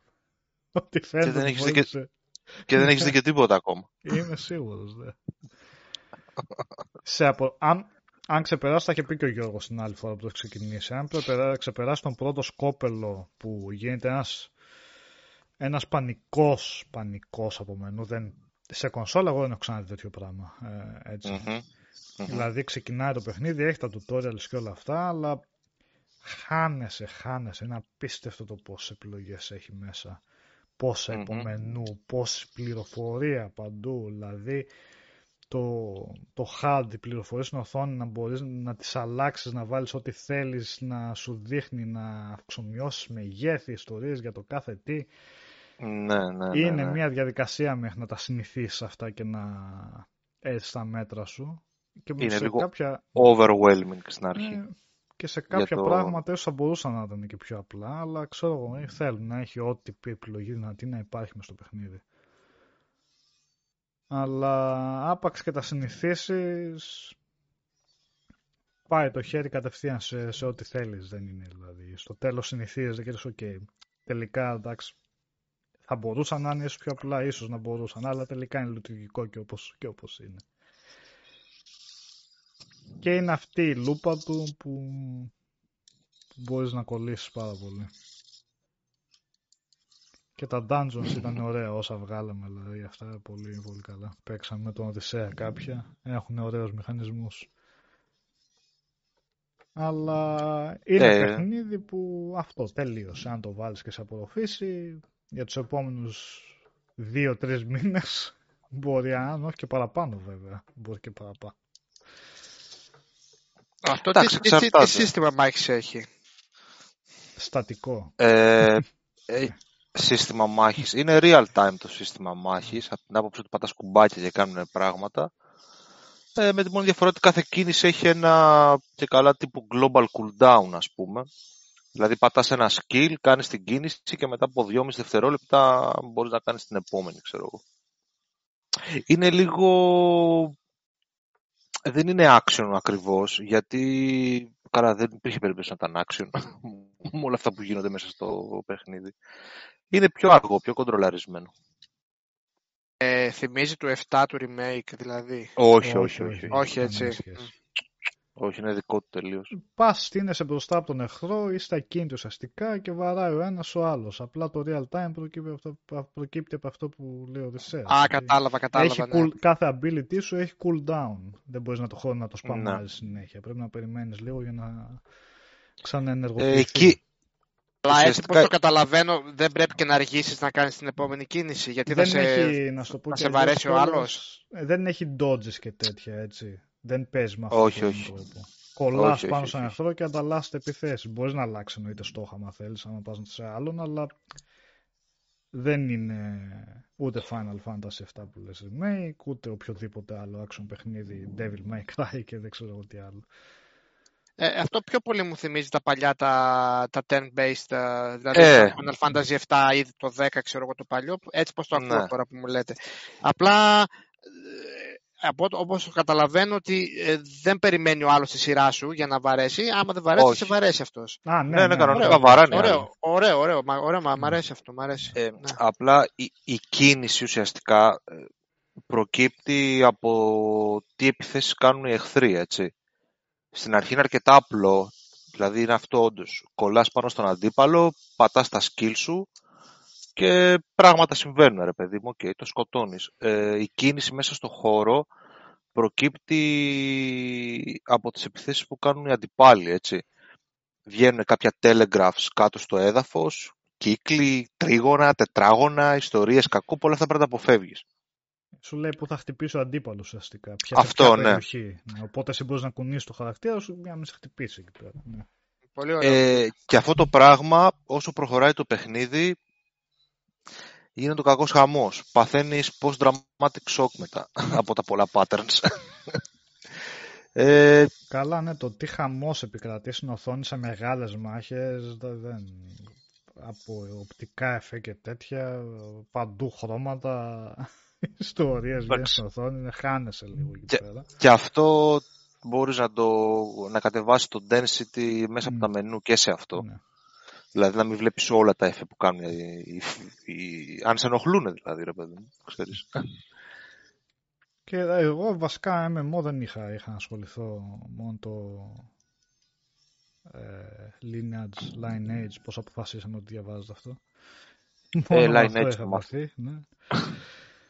Ε, έπαθα πλάκα με το ότι πανικός γίνεται από διάφορα πράγματα που μπορείς να κάνεις. Δηλαδή, τι να πω, είναι έτσι το στημένο το παιχνίδι, έχει να πάρεις διαφορετικά επαγγέλματα, ξέρω εγώ, να κάνεις μέσα, να ακολουθήσεις. Πέρα από το σύστημα μάχης έχει να γίνεις ψαράς, να, να, να ψαρεύεις ψάρια και να ανεβαίνεις Πώς μπορεί να είσαι, ξέρω εγώ, fighter και να ανεβαίνεις ε, level up, να κάνεις level up ως fighter και να σου ξεκλειδώνει νέα skills, όχι πυρουέτες, όχι backstab, όχι δεν ξέρω εγώ το άλλο.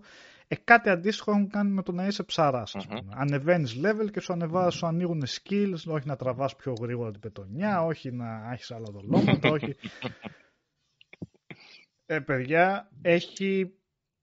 Τι να πω, 300-400 διαφορετικά ψάρια για να πιάσεις τα οποία εμφανίζονται σε διαφορετικά νερά, με διαφορετικές καιρικέ συνθήκες, άλλη ώρα της ημέρας. Με... Αυτό το φέρνω σαν παράδειγμα το τι βάθος έχουν κάνει ακόμα και σε ένα εντελώς παράτερο ε, φαινομενικά έστω ε, skill tree ή επαγγελματική σταδιοδρομία μπορεί να έχει χαρακτήρας παράτερος σε σχέση με το main quest. Είναι κάτι άλλο. Εκεί πέρα πλέον μπορεί να μην ακολουθάς καν το main quest, μπορεί απλά να ασχολείσαι πλέον μόνο με αυτό. Και να βλέπεις tips και να ψάχνεις. Έχει. Απίστευτο. Έχει, έχει κουραζιέρες μέσα στο παιχνίδι που σου βγάζει τον χάρτη, που σου λέει από πού θα πάει, από πού θα περάσει το καράβι, από ποιες πλευρές, από, από ποια μέρη του χάρτη για να ξέρεις να έχεις πράξει από πριν το πού μπορεί να εντοπίσεις ψάρια. Και όχι μόνο αυτό, αυτές οι κουραζιέρες έχουν περιορισμένο αριθμό θέσεων. Οπότε εσύ πρέπει να πας και να κλείσεις θέση, να πληρώσεις εισιτήριο για να πας συγκεκριμένη ώρα σε real time. Δηλαδή, εκεί βγαίνει το ρολόι και λέει σε 6 ώρα ε, European Central Time, ξέρω εγώ, τη δικιά μας ώρα δηλαδή, θα φύγει το καράβι και έχει τόσες θέσεις. Άμα θες, κλείσει εισιτήριο να μπεις τότε. Εντάξει, μιλάμε για. Σου κάνει μεγάλη εντύπωση το phishing. Ε. ναι, ναι. Γιατί ασχολήθηκα λίγο με αυτό. Φαντάζομαι μεγάλη εντύπωση θα μου έκανε για ανάλογο τρόπο και το real estate που έχει να αγοράζει σπίτια και τέτοια. Ε, εντάξει. Να χάνεσαι. Τώρα, εντάξει. Εντάξει, αυτά είναι τα, τα εμεμόδικα του, ναι. του, του θέματος, ρε παιδί μου, ναι ξέρεις, αν θες να ασχολείσαι, αν θες να ασχολείσαι. Δεν είναι απαραίτητα. Αλλά υπάρχουν εκεί. Ναι, ναι, εννοείται. Τώρα να προχωρήσει το main, παιδιά, όσο έπαιξα εγώ 20 ώρες μου έδωσε και πολύ καλό tip ο Οδυσσέας να μην ασχολούμαι με δευτερεύοντα quest. Για να μην γίνει πανικός. Οπότε, αν ακολουθείς μόνο το main quest, που η αλήθεια είναι ότι είναι φοβερά αργόσυρτο, αλλά μπορείς ναι, να ακολουθείς μόνο το main quest και να το πηγαίνεις καρφί και να είσαι πάντα και over level βασικά σε φάση σε σχέση με το επόμενο quest. Ε... Εντάξει, το, το παιχνίδι παίζεται άνετα σαν ένα απλό Final Fantasy ε, όπου γίνεται dungeon crawler στο multiplayer του πράγματος. Έτσι. Απλά... Δηλαδή παίζεις, ναι παίζεις την ιστορία και απλά μπαίνεις με άλλους παίχτες, ο καθένας με την κλάση και το ρόλο του, με την τζάμπα, ας πούμε, όπως τα λένε τα Final Fantasy και πολεμάς εχθρούς και μποσάκια. Απλά να θέλει. Και, όλα τα άλλα γύρω-γύρω. Αυτό. Που είπε ο Νικόλας. Θέλει υπομονή στην αρχή. Εγώ τώρα το έχω αφήσει σε σημείο που εκεί φαίνεται να αρχίζει να μπαίνει το σενάριο. Οπότε θέλει υπομονή Όποιος ναι, το παίζει, όποιος να το παίξει για το σενάριο, για την ιστορία, θέλει λίγο να σφίξει τα δόντια για ένα εικοσάρο και δεν είναι λίγο αυτό έτσι. Η αρχή είναι αρκετά σκληρή γιατί ήταν, ήταν παλαιά σκοπής ρε παιδί μου, ήταν προϊόν της εποχής του το, το Realm Reborn, το αρχικό. Ε, όσο προχωράει το παιχνίδι απλά γίνεται καλύτερο. Σε δηλαδή, όλα. Εγώ στις 20 ώρες και ε, μιλούσα με τον Οδυσσέα και πολλές φορές έλεγα τι κάνω εγώ σε αυτό το παιχνίδι, ποιος είναι ο σκοπός μου, ας πούμε. Και στις 20 ώρες είναι που γνωρίζεσαι με μια ομάδα εκεί πέρα και εκεί αρχίζουν και σου εξηγούν τι συμβαίνει σε αυτόν τον κόσμο και ποιος είναι ο στόχος σου και τι προσπαθούν να κάνουν και αρχίζεις λίγο να καταλαβαίνεις ποιος είναι ο ρόλος σου σε, αυτό το, σε αυτό το σύμπαν. Ενώ πιο πριν, ας πούμε, είναι λίγο πολύ να αποδείξεις ότι είσαι ένας ικανός πολεμιστής για να πεις στους άλλους ότι τότε θα σου εκμυστηρευτούν, ας πούμε, το τι ρόλο κάνουν και τι, ε, τι κάνουν σε, αυτό το, σε αυτόν τον κόσμο. Ε, αλλά ναι, τρώει, τρώει πάρα πολλές ώρες, αλλά έχει και πολλά πράγματα. Εντάξει, ρε παιδί μου, όχι, είναι ναι, μια, ένα, Ξέρεις, μια διαφορετική δια... εμπειρία. Για μένα που δεν ασχολούμαι με αυτά. Πολύ ενδιαφέρουσα κιόλας. Ε. Ένα καλό που έχει το συγκεκριμένο παιχνίδι είναι ότι. Κοίτα, θα πεθάνω τώρα. Κάτσε. Ε, δεν, δεν, ε, δεν ακολουθεί απαραίτητα ας πούμε, τη, τη λογική του, του αγώνα δρόμου ας πούμε, που έχουν κάποια άλλα MMO. Έτσι ονόματα δεν λέμε, υπολείψεις δεν θίγουμε και το αφήνω στο γενικό ας πούμε, ας καταλάβω ο καθένας ό,τι θέλει. Όπου υπάρχει μια, υπάρχει μια λογική όπου, ξέρεις, τρέχουμε το παιχνίδι για να φτάσουμε στο endgame όπου εκεί είναι το πραγματικό παιχνίδι, έτσι. δεν έχει καμία σχέση το Final Fantasy 14 με όλη αυτή τη λογική. Ε, είναι η ιστορία του, το παίζεις για το story βασικά το Final Fantasy 14, γι' αυτό έχει την επιτυχία που έχει και για τα challenge που σου βάζεις στο multiplayer κομμάτι του, των bosses που, που βγαίνουν. Έτσι. Οπότε πολύ απλά, όπως είχε πει και ο φίλος Γιωσίντα, ο παραγωγός του παιχνιδιού, ε, εμείς δεν φτιάξαμε ένα παιχνίδι για να σας ε, κλείνουμε 24 ώρα μέσα και να πρέπει να τρέχετε για να προλάβετε τους φίλους σας σε progress. Απλά το αφήνετε, παίζετε κάτι άλλο και όποτε θέλετε επιστρέφετε και συνεχίζετε την ιστορία. Mm-hmm. Τίμιος.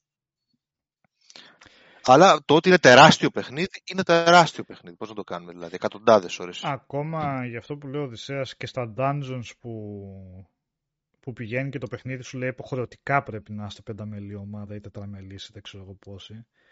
Έχει ένα πολύ απλό και εύκολο σύστημα για να μαζευτεί η ομάδα και να μπεις. Χωρίς να ξέρεις άτομα. Απλά μπαίνεις στη σειρά εκεί πέρα και μαζεύονται άλλο άτομα άσχετοι και μπαίνετε μέσα, αλλά με πολύ εύκολο τρόπο που ούτε καν χρειάζεται να είσαι αναμονή εκεί πέρα. Δηλαδή, εσύ το βάζεις, το ρυθμίζεις να πεις: Εγώ θέλω να μπω σε αυτό το dungeon, περιμένω να μπει κόσμος και συνεχίζεις και κάνεις ό,τι θέλεις. Δεν χρειάζεται δηλαδή, δεν σε σταματάει και το παιχνίδι και λες: Τώρα θα περιμένεις έξω από την πόρτα και θα περιμένει ναι. να μαζευτείτε. Ναι. Ε, τα expansion πώς λειτουργούν, ρωτάει ο Φόρης. Αυτό δεν σε εγώ. Τα expansion απλά συνεχίζουν την ιστορία από εκεί που σταμάτησε το προηγούμενο. Δηλαδή με το που τελειώσει το Realm Reborn υπάρχουν τα post-game quest, post-game story quest, τα οποία ουσιαστικά, ρε παιδί μου, στρώνουν το έδαφος για το επόμενο expansion, ας πούμε. Δηλαδή, σου λέει με το που σκοτώσεις και καλά τον μεγάλο κακό και καλά, να το πω έτσι πολύ γενικά, στο Realm Reborn, τα επόμενα quest που μπήκανε με patch σου δείχνουν τι συμβαίνει πλέον στον κόσμο αφού άλλαξε το status quo. Και σου εισάγει νέους χαρακτήρες, αρχίζει και σου εισάγει σιγά σιγά και πολύ ωραία να θέτει το κλίμα για το επόμενο expansion. Το Final Fantasy 14 είναι μια συνεχόμενη ιστορία, έτσι. Συνεχόμενη ιστορία. Όπως είχε μεταβάλλεται, ρε παιδί μου. Με σταθερές τους χαρακτήρες, αυτούς που το, part, το party δεν είναι part από την άποψη ότι τους έχεις όπως τα κλασικά RPG, έτσι. Αλλά είναι η NPC αυτή όπου mm. αλληλεπιδράς μέχρι σε όλα τα expansion. Αυτό πώς λειτουργούν τα expansion, έτσι λειτουργούν. Και ναι, έχει αυτό όποιος θέλει να του ρίξει μια ματιά, γιατί είναι και, είναι και πολύ ιδιαίτερο παιχνίδι, δηλαδή... Ε, ναι, κάποιος μπορεί να το πάρει και να κολλήσει για δεκάδες ώρες, άλλος να πει ότι εγώ δεν το αντέχω. Οπότε το δωρεάν υλικό που δίνει απλά να μπεις να, να το καταβάσει χωρίς να δώσεις τίποτα για να παίξεις. Εγώ βασικά 20 ώρες το έπαιξα χωρίς να δώσω δεκάρα έτσι. Και μπορώ και για, το δο... για άλλες τόσες και άλλες τόσες χωρίς να δώσω τίποτα. Το... Δωρεάν δίνουν το βασικό παιχνίδι, το Realm Reborn και το πρώτο expansion, το Heaven's World. Ναι. Μιλάμε για εκατοντάδες ώρες.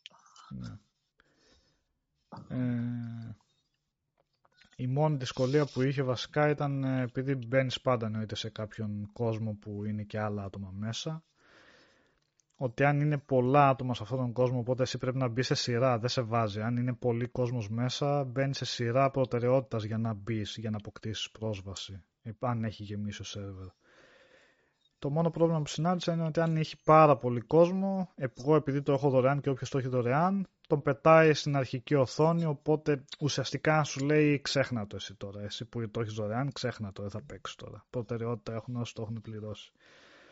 Αλλά αυτό έγινε τότε με το ναι, χαμό που το είχα προ... όταν, όταν πήγα να το αρχίσω εγώ από περιέργεια κτλ. Δεν ξέρω γιατί. Μάλλον κάτι έγινε υποσυνείδητα σε μένα όπως και σε άλλο κόσμο. Γιατί εκείνες τις μέρες ήταν που έγινε ο κακός χαμός με το Final Fantasy και γεμίσαν όλοι οι σερβερ ναι, και ήταν μετά που βγήκε η Square και είπε ok θα ανοίξουμε, θα κάνουμε ένα συγγύρισμα, δεν ξέρω εγώ και τι, για να υποστηρίζει παραπάνω κόσμο. Οπότε σε εκείνη την περίοδο ήταν τρει-τέσσερι μέρες που απλά δεν μπορούσα να μπω με τίποτα. Αλλά πλέον ούτε αυτό το ε, πράγμα. ακόμα, ε, ακόμα υπάρχει θέμα. Ε, εντάξει, υπάρχει μεγάλο queue. Τις προάλλες που πήγα να μπω στο stream είχε 3.000 κόσμο, ουρά, ξέρω εγώ. Ναι, Χθε, πότε, προχθές, πότε είναι μετά, ναι. Αν αποφασίσει να το αγοράσει, είναι με συνδρομή το παιχνίδι. Και το αγοράζει το ναι, παιχνίδι και είναι με συνδρομή μετά. Βέβαια το αγοράζει και σου δίνει ένα μήνα, νομίζω. Αλλά... Ναι, εντάξει, έχει ωραία πακέτα, ρε παιδί μου. Okay. Βρίσκει και ευκαιρίες, ας πούμε. Και αν κάνεις συνδρομή μεγαλύτερη, ας πούμε, σου κάνει και εκπτώσεις και τέτοια. Εντάξει, κλάιν τώρα. Να δώσει 30 ευρώ για τρεις μήνες, τι έγινε. Ε, για το Final Fantasy 14 λέμε το online. Απ' την άλλη, αυτός είναι και ο λόγος που το παιχνίδι δεν στηρίζεται που δεν είσαι microtransactions και τέτοια. Ναι. Έτσι. Και είναι και ένας από τους λόγους που κρατάει ψηλά το επίπεδο του τόσα χρόνια.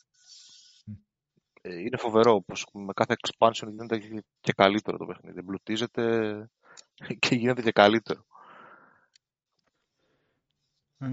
Δεν ξέρω τώρα πόσοι fans υπάρχουν των Final Fantasy στο chat αυτή τη στιγμή. Μπορεί να μην υπάρχει και κανένας.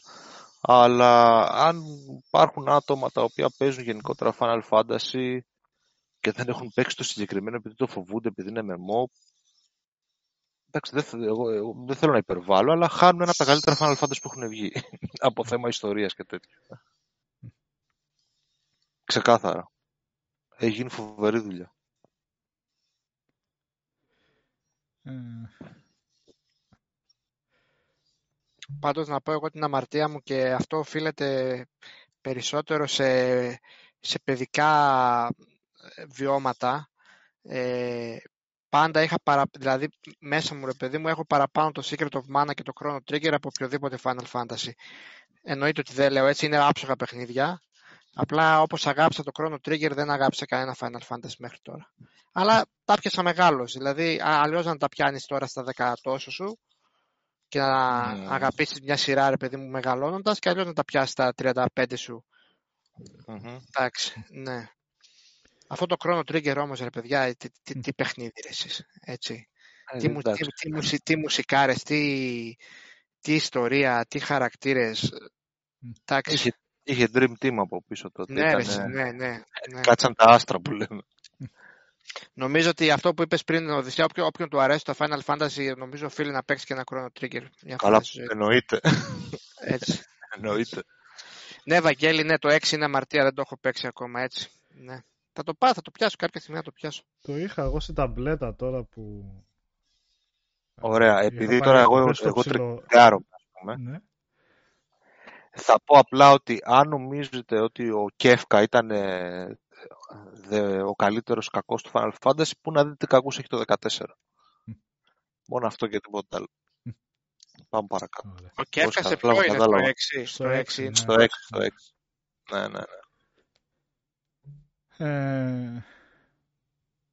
Ε, ωραίο είναι και το 6 πάντως. Παίζεται. Ωραίο προφανώς είναι. Θέλω να πω εξαιρετικό είναι προφανώς η ιστορία και όλα αυτά. Απλά το λέω από την άποψη ότι πλέον ακόμα και τώρα παίζεται. Και το λέω επειδή το έπαιξα πρόσφατα. Έχει βέβαια τις random μάχες και αυτά. Βέβαια αυτό είναι στην συνταγή πολλών JRPG και ακόμα έτσι κι αλλιώς. Αλλά το έπαιξα αρκετά και ας το συνεχίσω να το παίζω. Οπότε ε, λίγο.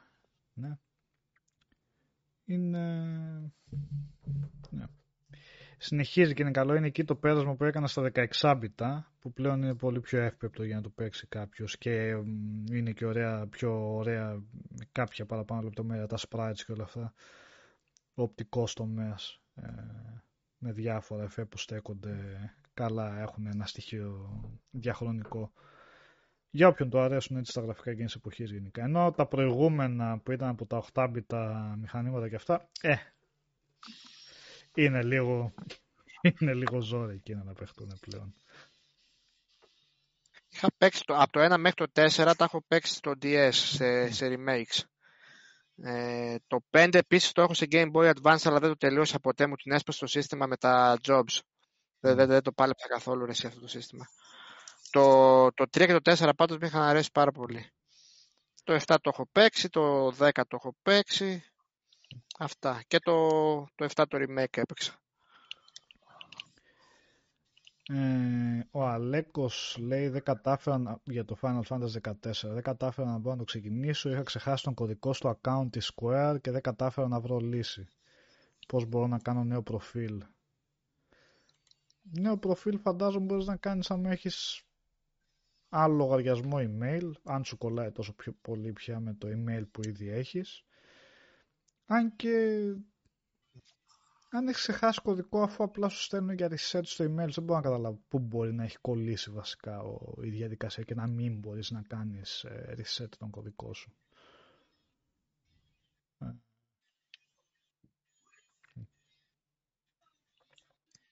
Δεν, δεν μπορείς να, να απευθυνθείς στο help desk εκεί πέρα, να σου κάνουν κάτι. Και αυτό, ναι. Βοηθάνε συνήθως αυτά, να το ψάξεις λίγο. Τώρα θυμήθηκα, ρε παιδιά, άσχετο λίγο, ότι είχα, είχα ξεχάσει ένα κωδικό από ένα, ε, την παλιά την ασφάλεια των γιατρών πριν μπούμε σε, σε εύκα και τα λοιπά. Ε, είχε κάπου ένα, το, πώς το λέγανε κιόλας, δεν έχω κολλήσει τώρα, τέλος πάντων, τώρα την παλιά την ασφάλεια των γιατρών.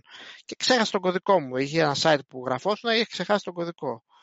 Δεν, δεν, μπορού, δεν μπορούσα να τον βρω με τίποτα και τους πήρα τηλέφωνο και μου λένε δεν μπορούμε να τον πούμε. Ε, δεν υπήρχε δυνατότητα να τον κάνεις recovery με, με τίποτα, ρε παιδί. Και λέω, ρε παιδιά, εγώ το ξέχασα. Τώρα, ναι, εγώ το ξέχασα. Ναι. να, να, να σας δώσω κάποια στοιχεία, να σας δώσω το αφημί μου, το, το, το άμκα μου, το αριθμό ταυτότητας, να, να, να επιβεβαιώσω ότι είμαι εγώ. Όχι, λέει, δεν μπορούμε να κάνουμε τίποτα. Πρέπει να βρείτε τον κωδικό σας. Α, καλά. Ελληνικό, Ωραία. Ναι, παιδιά, ελληνικό δημόσιο, εντάξει, ναι.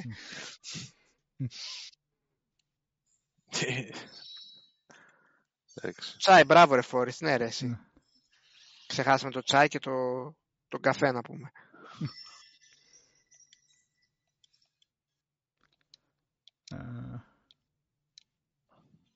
Είχε παρόμοιο πρόβλημα ο Καλήφας, λέει ο Αλέκος. Δεν το θυμάμαι αυτό. Ή τι είχε κάνει γι' αυτό. Στη με Square. Ναι. Τον κωδικό δεν είχε, ξέρω εγώ. Τι Αν πατήσεις εκεί που λέει στην επιλογή έχω ξεχάσει τον κωδικό, τι σου βγάζει δηλαδή. Ε, νομίζω είχαμε επικοινωνήσει με το support. Κάτι τέτοιο είχε, γίνει. Πού ψάχναμε κωδικούς του Square, για ποιο παιχνίδι; Για το Final Fantasy, μάλλον. Ναι. Ξέρω εγώ. Όχι, για, για δεν, έλεγε, δεν, δεν έλεγε ο Γιώργος ότι είχε δηλώσει ότι μένει στο El Paso, δεν ξέρω που έλεγε ρε παιδιά, κάτι. ναι, κάτι που θυμίζει αυτό. El Pasinho. El Califínio.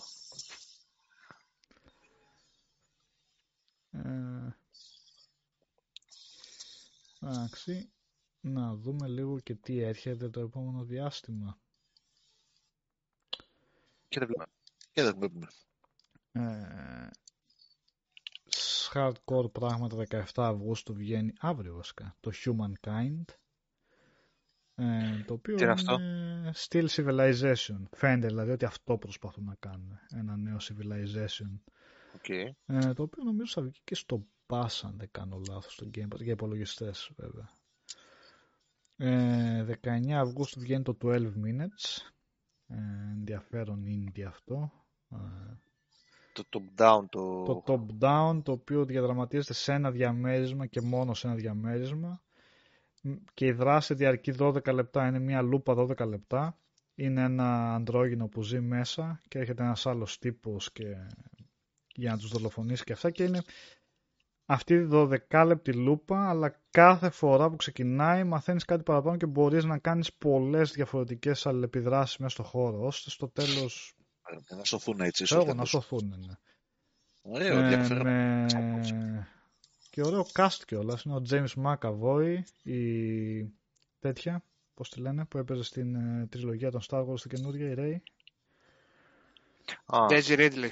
Daisy Ridley και ο Willem Dafoe δίνουν τις φωνές τους. Δυνατό cast. Σοπα, ε, ναι, ναι. Και βγαίνει αυτό και θα είναι και στο Pass και Xbox και PC βασικά. Το λέμε roguelike αυτό. Πέμπτη. Πώς; Roguelike το λέμε αυτό. Ή όχι. Έλα μου oh. Walking simulator roguelike. roguelike με τέτοιους ε, με τέτοιους κανόνες παίζει. Cinematic roguelike. Cinematic, να γεια σου. Ε. ε, 20 του μηνός Παρασκευή. Ναι, βγαίνει το Ghost of Tsushima Director's Cut. Ε, το expansion ουσιαστικά με το νησί Iki ε, και και lip syncing σε ιαπωνικές φωνές και κάτι άλλο έτσι εξτραδάκια Ε, 24 Αυγούστου βγαίνει το Aliens Fireteam Elite. Ε, τι βγαίνει Aliens; Ναι, ναι. Γιατί, τι ε, Aliens; Έλαντε. Third person είναι αυτό, συνεργατικό, τετραπλό co-op. Έλα. Βέβαια. το, ναι. Κατάλαβα. Μάλιστα. Okay. Ε, 25 Αυγούστου βγαίνει το Psychonauts 2. Ε, αυτό το περιμένουμε πάρα πολύ. Όλε. Ναι, sorry λίγο. Ναι. Ε, να το δούμε και αυτό. Ε, το πρώτο ήταν, ε, τα έχουμε ξαναπεί, πολύ αδικημένο platform, πολύ έξυπνο, πολύ καλό. Και μετά από τόσα χρόνια ευτυχώς η ίδια εταιρεία κιόλας. Η ίδια ομάδα φτιάχνει το δεύτερο, οπότε για να δούμε αν το έχουν ακόμα. Ε, mm. Double Fine δεν είναι αυτό. Double Fine, ναι. Αυτοί πότε θα μας δώσουν ένα Brutal Legend 2 ρε φίλε; Αυτό δεν είχε πάει καλά ρε Δεν είχε πάει καλά δυστυχώς. Ναι, Καλά ήταν και αυτοί ε, άχαροι έτσι. Δεν το είχαν διαφημίσει, το είχαν πολύ... Αυτό το strategy, το στοιχείο που είχε, δεν το ήξερε κανένας έτσι. Και να σου πω την αλήθεια, δεν το και πολύ καλά. Ε, αυτό, αυτό θα σε έλεγα τώρα. Ναι. Okay, είχε, τα, είχε τα θέματα του το παιχνίδι, ρε παιδί μου, αλλά ήταν πολύ ξεχωριστή κυκλοφορία αυτή. Ναι, εντάξει. ναι, ναι, πολύ. Ήταν Φαντάζομαι να είσαι μεταλλά. Ε, ναι, αυτό αρέσει. Εγώ, εγώ έκοβα βόλτες με το αυτοκίνητο μόνο και ναι. άκουγα Σάββατα εκεί μέσα και... ναι. Το μόνο, που δεν είχε Iron κάτι... ναι, ε; μόνο που δεν είχε Iron Maiden, δεν πειράζει, εντάξει. Okay. Ε, και μετά λίγο από Σεπτέμβρη να δούμε. 2 Σεπτεμβρίου βγαίνει το WRC 10 τώρα δεν είμαι σίγουρος βγαίνει σε extra consoles δεν είχε βγει ήδη τώρα αυτό λίγο. Ε, 3 Σεπτεμβρίου βγαίνει το The Medium για PS5 ε, το γνωστό. το γνωστό, ναι. Okay. Ε, 4K και τέτοια είναι... ας πούμε. Ναι, έτσι. Ναι. Πόσες ε, ώρες είναι το Brutal Legend. Κάνα 12 ώρο δεν ήταν ρε παιδιά, δεν το θυμάμαι. Το έχω, έχω, το, το έχω παίξει. Είχε και collectables άμα ήθελες ναι. λίγο να το κάνεις, να το ψάξεις. Αλλά ναι, ήταν, ήταν μεγαλούτσικο παιχνιδάκι. Ε,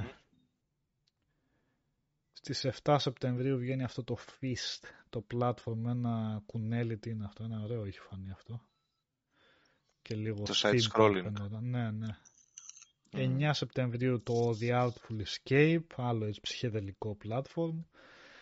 10 ε, Σεπτεμβρίου το Life is Strange True Colors, που το φτιάχνει η εταιρεία που είχε κάνει το Before the Storm, πώς λεγόταν, το prequel του Life is Strange.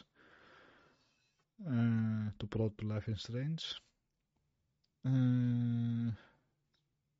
NBA k 2K22 10 Σεπτεμβρίου, Tales of Arise 10 Σεπτεμβρίου. Το φαίνεται πολύ όμορφο, πολύ καλό. Το έχεις παίξει ότι κιόλας, ένα demo; ναι, ένα preview μισά ωράκι και 40 λεπτό ξέρω εγώ. Ε... Ωραία στοιχεία έδειξε, ναι. 14 Σεπτεμβρίου βγαίνει το Deathloop για το PS5 και PC. Βγαίνει τώρα αυτό καθυστέρηση ήταν. Παίρνει υπόψη, λαμβάνει εδώ τώρα υπόψη την καθυστέρηση, άραγε. Ε, δεν είμαι σίγουρος γι' αυτό. Για τον Deathloop, να πω την αλήθεια. Ε, το Aragami 2 βγαίνει 17 Σεπτεμβρίου. Ε, Nino Kuni 2 17 Σεπτεμβρίου για Switch. Το 2. Το 2. Το 2. Το Το Kena Bridge of Spirits βγαίνει 21 Σεπτεμβρίου για PS5, PS4, PC. Ε, αυτό δεν πήρε παράταση για Οκτώβριο. Νομίζω με την παράταση είναι για, για Οκτώβριο. Είμαι σίγουρος. Κάτσε. Να κάνω και λάθος όρι, ρε, ναι. Κάτσε, κάτσε λίγο να το δω, μιλάμε τώρα. Mm. Να σου Αρχική ημερομηνία βλέπω 24 Αυγούστου ήταν, όχι 21 Σεπτεμβρίου. Ναι, Α, OK, okay, εντάξει, ναι, ναι. Ε, Test Drive Unlimited Solar Crown 22 Σεπτεμβρίου, αυτό είναι το καινούργιο. Diablo 2 Resurrected 23 Σεπτεμβρίου, έτσι. Το Sable ένα έτσι όμορφο cel shaded Indie βγαίνει 23 Σεπτεμβρίου. Death Stranding Director's Cut 24 Σεπτεμβρίου. Ε,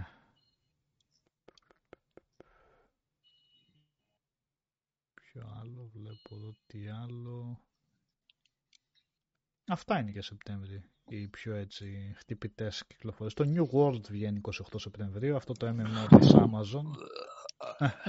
Ε, το, και βγαίνει και το Kakarot, έτσι, το Dragon Ball Z Kakarot, αυτό για Switch, κάποια στιγμή μέσα στο Σεπτέμβριο. Ναι, ναι, τέλη Σεπτεμβρίου είναι και αυτό, ναι. Ε, Κακαρότο. Ναι, το Deathloop μάλλον είναι σωστή η ημερομηνία αυτή που είπε, γιατί λέει και ο Μπάμπης εδώ, ανακοίνωσαν πριν για μια εβδομάδα ότι έγινε χρυσό. Να το δούμε και αυτό από την, ε, από την Arcane με roguelike έτσι ε, δομή. Ε, τώρα εγώ βλέποντας απάντως από το Returnal νομίζω ότι το roguelike δεν πολύ ταιριάζει σε AAA τίτλους αλλά για να δούμε. Είναι και πολλοί κόσμος που τους άρεσε και δικαίως φαντάζομαι. Έχει πολύ ωραίο gameplay το Returnal, αλλά αυτή η λούπα δεν μου έκατσε καλά. Ε, Εντάξει, ναι, είναι ένα είδος όμως, ξέρεις, που μοιραία, ας πούμε, θα έβγαινε από τα indie και θα πήγαινε και λίγο παραπάνω, ας πούμε. Εντάξει, έχει fans. Έχει, ναι, αυτό. Για ποιο λες, ε, Τάσο, για έχω ελπίδες; Και βγαίνει και το Tormented Souls τώρα που είπαμε. Θέλει το Indie Survival Horror. Τα δούμε. Αυτά τα Indie Survival Horror δεν μας βγαίνουν πολύ καλά γενικά. Κάτι Daymare, κάτι Remother και τέτοια. Με επιρροές από Resident Evil. Ε. Πάντα, πάντα αυτό ε, ε. Είναι λίγο θεματάκι αυτό έτσι, δηλαδή οι αδυναμίες γιατί είναι δύσκολο είδος για να μεταφέρεις σε μια indie παραγωγή. Θέλει, έχει απαιτήσεις έτσι γερές για ανάπτυξη. Οπότε αυτό το ότι θέλει να επενδύσει νοσταλγία το Resident Evil και το βροντοφωνάζουν είναι και λίγο δικαιολογία για τις ατέλειες. Εντάξει κάποια πράγματα βελτιώθηκαν από την, από την εποχή του Resident Evil του, των πρώτων και άλλων παιχνιδιών της εποχής. Ήταν ε, οι περιορισμοί που υπήρχαν στην εποχή, όχι ότι ήταν η gameplay... Οπα, sorry. Όχι ότι ήταν η gameplay που είναι διαχρονικό συγκεκριμένο ύφος gameplay που μπορεί να επαναλαμβάνεται ξανά και ξανά. Ε, ήταν gameplay που βελτιώθηκε. Ναι. Ε, τα tank controls ήταν tank controls γιατί λόγω περιορισμών, λόγω ότι εμείς δεν ξέραμε καλύτερα, λόγω ότι οι developers ίσως δεν ξέρανε καλύτερα για να το κάνουν. Τώρα να έπαιζε κανείς τα remake αυτά τα Resident Evil για παράδειγμα και να ήθελε tank controls, δύσκολο. Ε... Ναι, Γιάννη λέει η Νικόλα ε, παίζει για κάποιο λόγο μόνο σε μένα λέει να μην άρεσε το Returnal. Εγώ το θεωρώ και αυτό κορυφαίο next gen. Εντάξει, που γούστα είπαμε, είναι αυτά έτσι. Απλά λέω κι εγώ. Άποψή μου ήταν ότι ε, και έχοντας παίξει, παίξει ένα σκασμό roguelikes ότι αυτό ναι, δεν μου καθόταν καλά στο να χάνεις και να πρέπει να πηγαίνεις από την αρχή και ξέρω ότι σταδιακά μπορείς να προσπεράσεις κάποια πράγματα, αλλά και πάλι το παιχνίδι σε πάει από την αρχή. Χρειάζεται να επαναλάβεις διάφορα πράγματα. Τέλος πάντων, εντάξει παιδιά, δεν ανερώ την άποψη οποιοδήποτε του άρεσε το παιχνίδι. Καλά έκανε και του αρεσε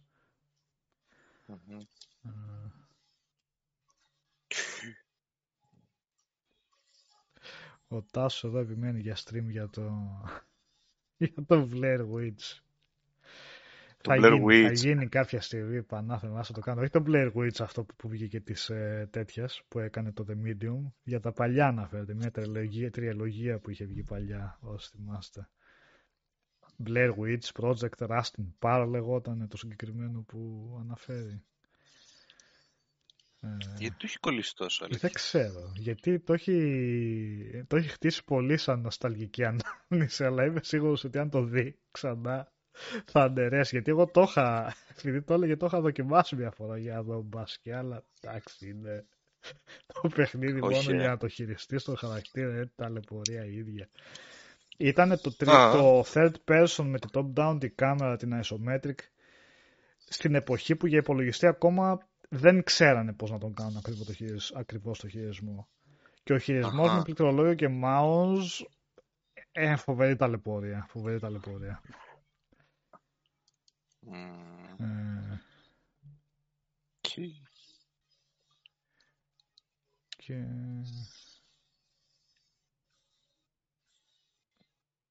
Ναι. Οπότε, ναι. Περιμένω για το επόμενο διάστημα το 12 Minutes που βγαίνει στα κοντά και Psychonauts 2 κυρίως. Και Tormented Souls γιατί έχουμε και κάποιο μαζοχισμό με αυτές τις. Αυτά τα indie survival. Τι συμβαίνει εκεί πέρα, τι συμβαίνει; Έχω χάσει φορές στον boss. Εντάξει, κι άλλο, κι άλλο παιχνίδι με Souls στο τέλος, έτσι. Έχει γίνει ψιλομοδίτσα κι αυτό. Για ποιο λες; Το, α, το Tormented Souls, ναι. Ναι. Ε, αυτό όμως είναι, εντάξει, είναι αθώο. Θέλω να πω, δεν το βάλαν το Souls νομίζω για να προσεγγίσουν. Ταιριάζει, γιατί είναι ταιριάζει. άλλο πράγμα εντελώς. Ναι, ε, ενώ βλέπεις ναι. αλλού σε άλλα παιχνίδια να, να βάζουν Souls και τέτοια για. Όπως ήταν το Eldest Souls που βγάλαμε πρόσφατα. Ε, ναι, έτσι. αυτό σου λέω, ναι, έτσι. Ναι. Και έχει και το Eldest, προσεκίζει εκεί. Eldest, Elden. Ε, βάλτε, βάλτε μπας και πουλήσουμε. Όχι, εντάξει. Πονηριές σαν τους άλλους του είχαν βγάλει ένα action παιχνίδι και το είχαν ονομάσει, αν θυμάστε, ένα Iron Maiden. ναι, ναι, ναι, ναι, ναι, ναι, ναι, ναι. Και τους είχαν κάνει μήνυση Iron Maiden και το κόψαν, το αλλάξαν, δεν θυμάμαι μετά τι όνομα βάλαν. Το οποίο βέβαια ήταν πολύ περίεργο γιατί το είχαν ονομάσει Iron Maiden. Έτσι. Τώρα πώς γίνεται να ζητήσεις copyright έτσι όταν έχει διαφορετικό όνομα ουσιαστικά όσο και αν είναι σχεδόν, σχεδόν ομόηχο είναι λίγο αλλά τώρα σου λέω άλλος θα κάτσω να μπω σε, δικη- σε δικαστική μάχη με το μεγαθύριο εκεί πέρα πώς θα γίνει ναι. Καλύτερα στα αλλάξουμε, ξέρω εγώ. Ναι, για τα Δεν, σίγουρα δεν, δεν τρέχει και τίποτα. ναι ναι πώς το είχαν δεν δεν θυμάμαι ναι. αλλά Iron Maiden έτσι θα είναι. Α, Ion Fury λέει ο Τάσος ναι οκ ναι. Ε,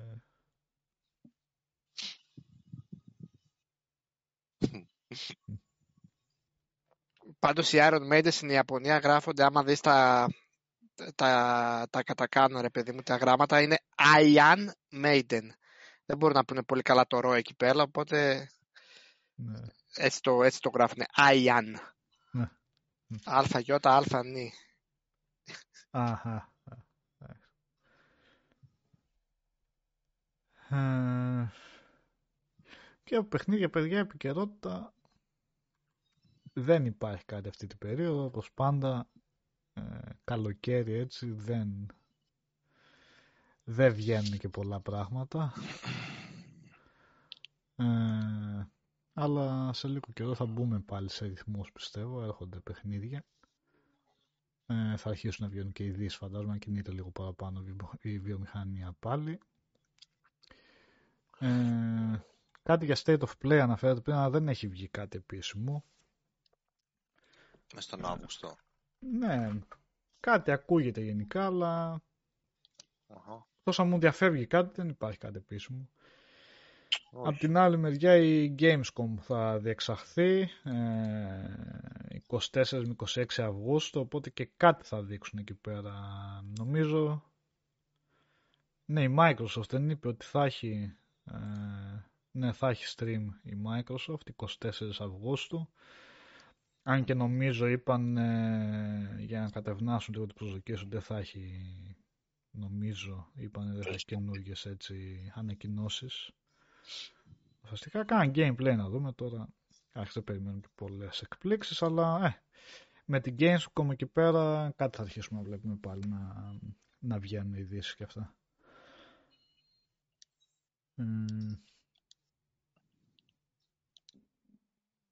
Ναι, η Microsoft θα μας πει για το Halo. Να δούμε να μας πει γιατί όχι. Καλά θα είναι να μας δείξουν λίγο από το single player σε τι κατάσταση βρίσκεται. Μας δείξαν στην ε3 για το multiplayer που είναι βέβαια πολύ σημαντικό κομμάτι του Halo αλλά σημαντικό κομμάτι είναι και το single player και εκείνο που την είχαν πατήσει πέρσι με αυτά που δείξαν. Ας δούμε τώρα τι θα, αν θα δείξουν και τι θα δείξουν. Φαντάζομαι κάτι θα δείξουν από το Halo. Είναι μαζί με το Forza Horizon οι σημαντικότερες κυκλοφορίες τους για φέτος. Ε...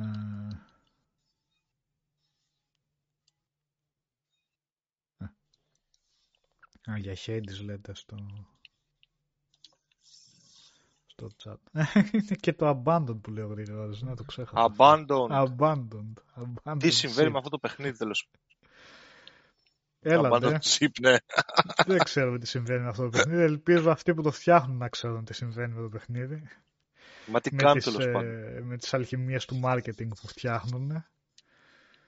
Που πετούσαν... Ε... Εντάξει, υπήρχε έντονη φημολογία ότι ήταν το νέο Silent Hill απλά με κωδικό όνομα, στο οποίο βέβαια η φημολογία, για τη φημολογία ευθύνονται και οι ίδιοι, έτσι όπως το χτίζαν το παιχνίδι και κάτι μυστικοπαθή tweets που βγάζανε, που παρέπεμπαν σε Silent Hill γιατί κάτι μιλούσαν για τα αρχικά S και H αλλά μετά όχι δεν είμαστε Silent Hill άλλο εννοούσαμε και κάτι τέτοια.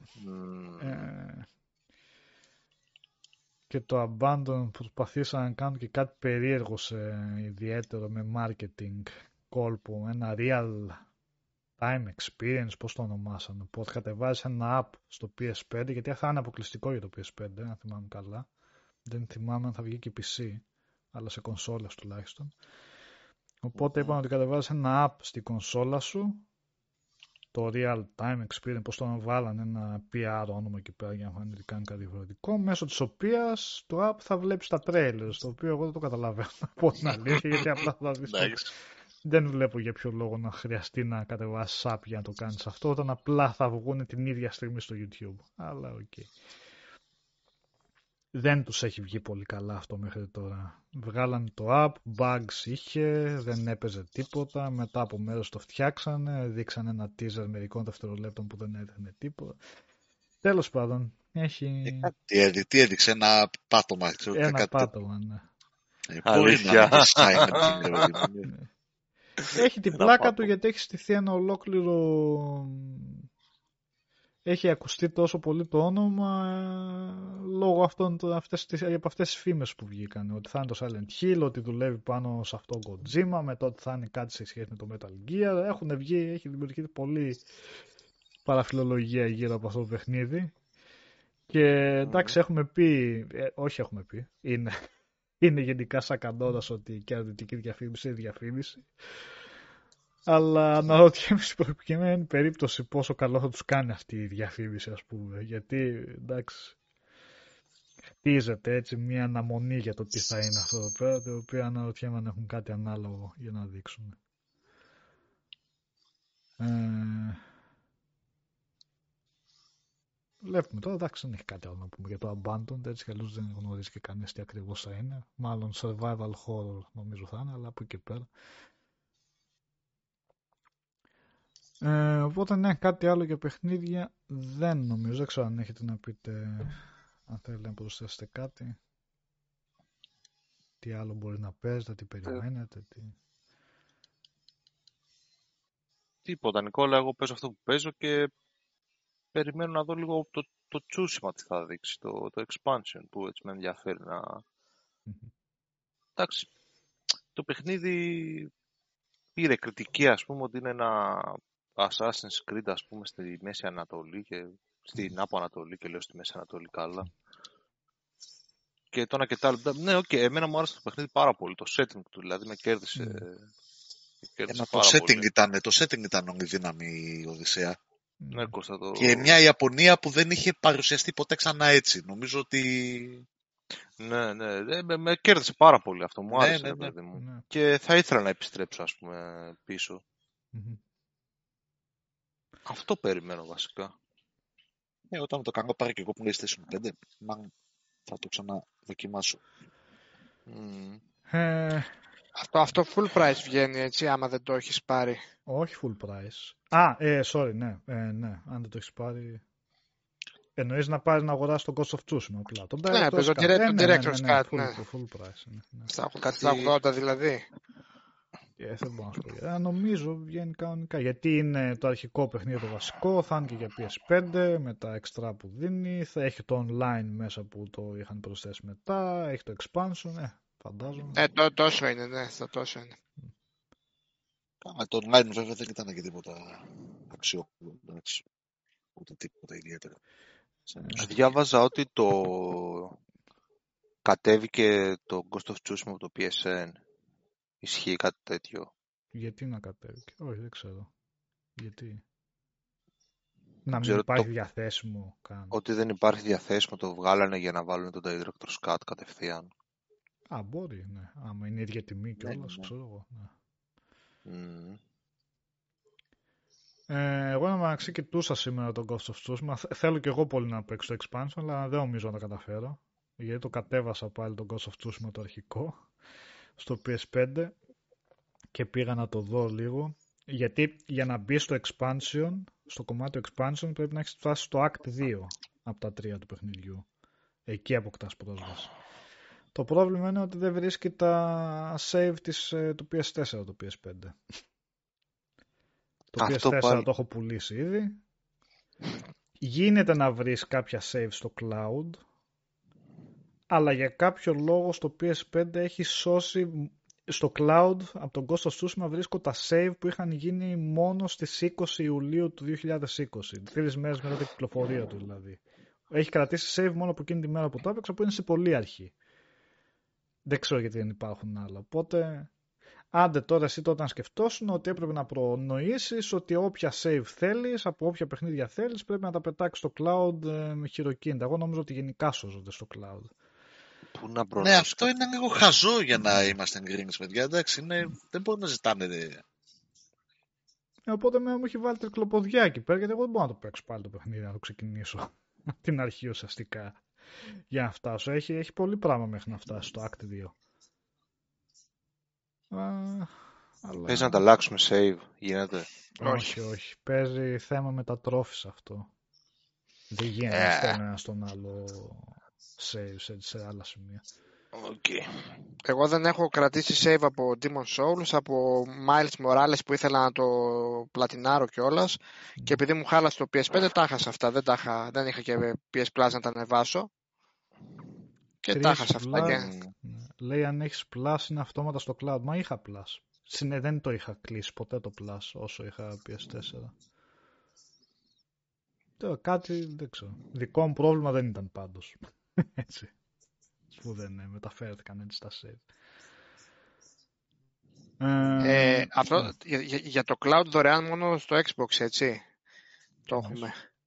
Να ανεβαίνουν δωρεάν τα, τα save στο cloud. Η Microsoft, με τη Microsoft δωρεάν δεν, δεν ανεβαίνουν. Και στο PlayStation δωρεάν ανεβαίνουν. Απλά μάλλον όχι, θέλει να έχει Plus. Για να τα... Α, όχι, ναι, θέλει να έχει Plus. Ναι. Α, για τη Microsoft όχι, δεν ξέρω αν ε, γίνεται δωρεάν εντελώς και χωρίς Gold. Αυτό δεν το γνωρίζω. Α, Α να το λες. Θες, θες να μπεις από το λογαριασμό το δικό μου. Ε, και πώς θα παίζεις εσύ Final Fantasy; Εντάξει ρε παιδί μου. θα μπαίνεις ώρες που δεν παίζω εγώ Final Fantasy. Πώς, άρα... ε, δεν παίζω κάθε ε, τέτοιο. Ναι, ναι, ναι. Κάπως θα το βρούμε. Ε, Αρκεί να έχω και εγώ τα save. Να σφίξω στα δόντια σε κάποια στιγμή να του κάνω ένα τέτοιο να πάω καρφί κεντρικές αποστολές, ξέρω εγώ, να το φτάσω τώρα. Ή θα μας στείλουν καλά γράμμα πάλι. θα, θα, θα, βάλουν κι άλλο πώληση. Κι άλλο. ε; και άκαλο. Τι με τα πώληση της. Τι είναι αυτή. Ε, ναι. Ε, ναι, παιδιά, υπάρχουν τρόποι να μεταφέρεις τα saves. Το θέμα είναι να έχεις το PS4. Εγώ δεν την έχω την κονσόλα πλέον. Και δεν θα, για μένα, εγώ θεωρώ ότι δεν θα έπρεπε να υπάρχει αυτή η διαδικασία. Όχι να βρεις τρόπο να τα περάσεις στο cloud, όχι να βάλεις USB. Είμαστε σε μια εποχή με το ίντερνετ τέτοια που δουλεύει και το cloud και αυτά που θα έπρεπε να γίνεται, αυτό, θα έπρεπε να γίνεται πολύ πιο εύκολα, ειδικά για τα παιχνίδια της ίδιας εταιρείας. Ε, ναι. Σε αυτό το τομέα το Xbox λειτουργεί πολύ πιο καλά. Δηλαδή, συνδε... ακόμα μεταξύ PC και κονσόλα είναι άμεση η συνεννόηση των συστημάτων, ώστε ένα παιχνίδι στην κονσόλα να το συνεχίζεις κατευθείαν από το PC, άμα θέλεις. Ε, τέλος πάντων. Τι να Ε, ε, και κάβα, ναι. Ε, είναι και το τέλος του κόσμου αυτό. Ε, Πάω να γεμίσω λίγο το τέτοιο γιατί δεν έμεινε τίποτα. Αλλά επειδή θέλω να το δω το Iki Island θα δω. Μπορεί. Ε, αλλά πριν πω βασικά να επενδύσω στο χρόνο μου, να δούμε πρώτα που κυμαίνεται το Iki, αν έχει όντως καλό υλικό και μπόλικο.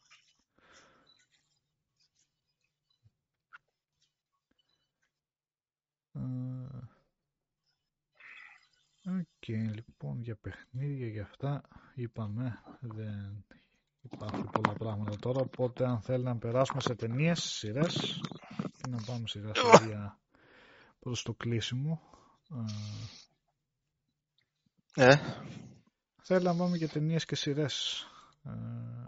Το είδα τον Μπέκετ. Το είδες, το είδα και εγώ τον Μπέκετ. Το είδε κανένας άλλος τον Μπέκετ.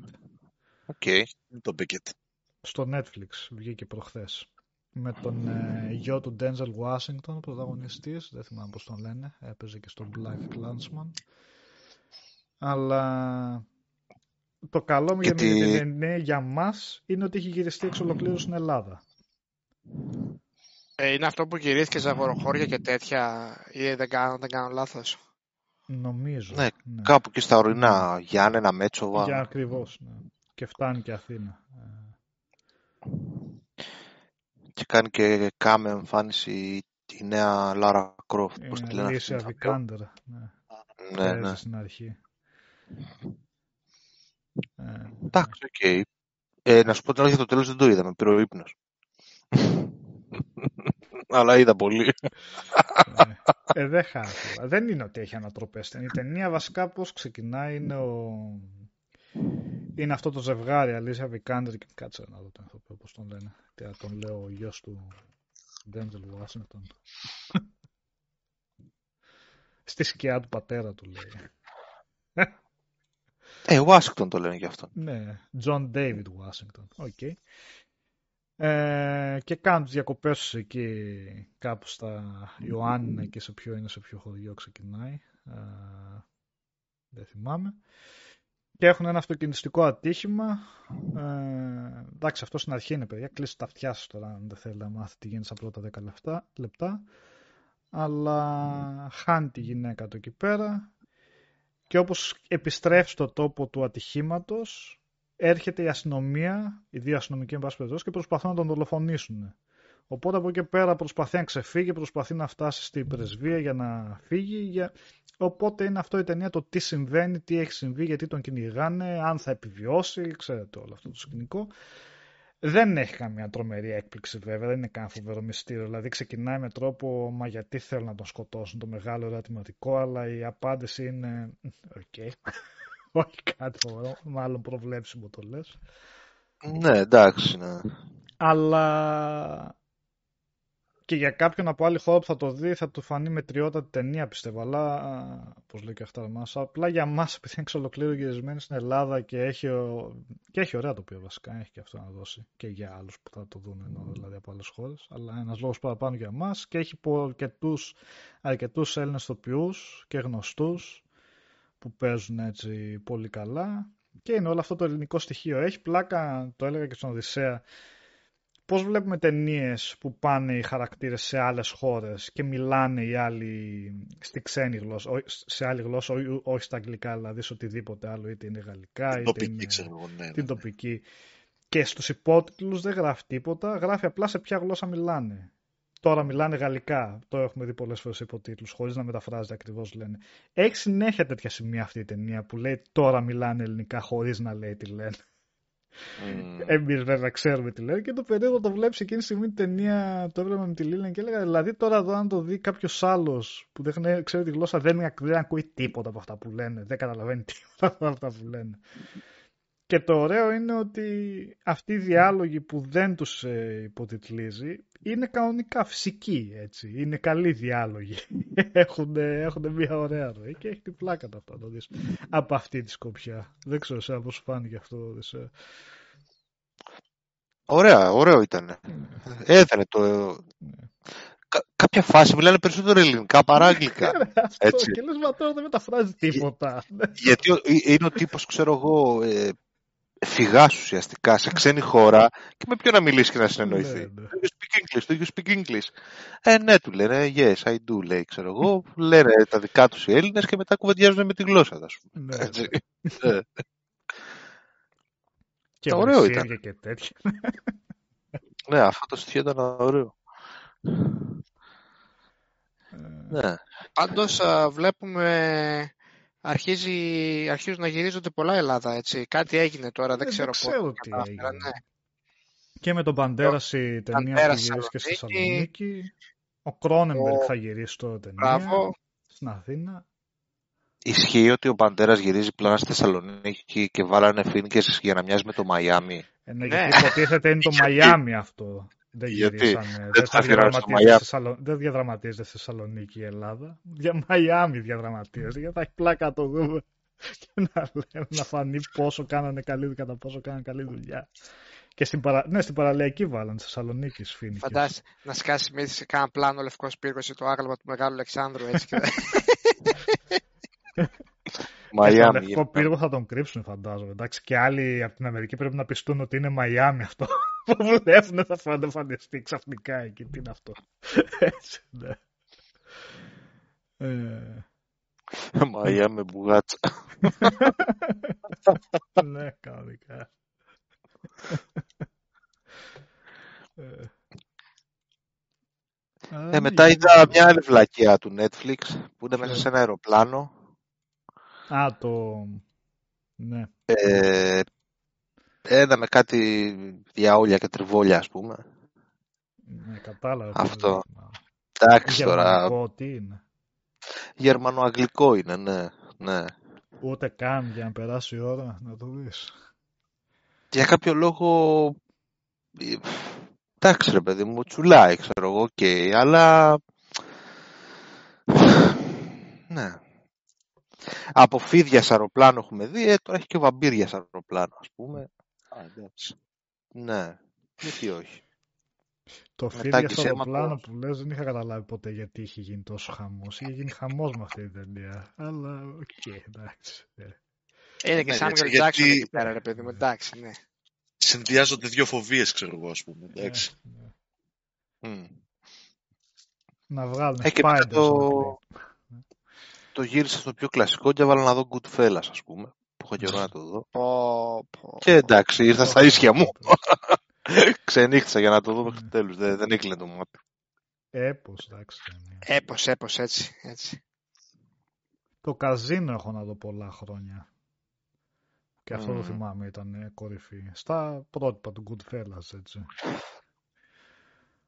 Ε, ναι, και με βάλε σε ένα mood έτσι να δω πάλι ταινίες έτσι πολύ κλασικές, ας πούμε, που έχω καιρό να τις δω και έχω σημειώσει εδώ κάποιες, κάτι θα δω. Μπορεί να δω ε... συμμορίες και δηλαδή. Αυτό θέλω και εγώ να το ξαναδώ. Το είχα δει τότε κινηματογράφο έτσι. Πάλι Σκορτσέζε. Ναι. Δεν τέλο τυχαία, ας πούμε. Ναι. Καθόλου τυχαία. Ε, και το, το Shutter Island το έχεις δει, φαντάζομαι. Ναι, ναι. Με το Δικάπριο. Ναι, το ναι, και αυτό ψυχολογικό. Ναι. Ψυχολογικό βασικά. Που τι έγινε στο τέλος, ας πούμε. Έγινε έτσι ή έτσι τελικά; Ναι, ναι. ναι. Mm. Εγώ νομίζω ότι έγινε έτσι, πάντως. ναι, και εγώ. Ναι. το Godfather 3 Α, και... Έλα, ναι. και τέλος είδα και το Elysium για κάποιο λόγο. Γιατί; Γιατί; Τι; Από αυτό που είχε κάνει το District 9, έτσι. Ναι, τον Neil Block. Το, το οποίο District 9 ήταν πολύ ωραίο, ρε παιδί. Ήταν πολύ Α, καλό. Ναι, αυτό πολύ ήταν καλό, ναι. ναι. Αυτό το Elysium δεν ξέρω γιατί.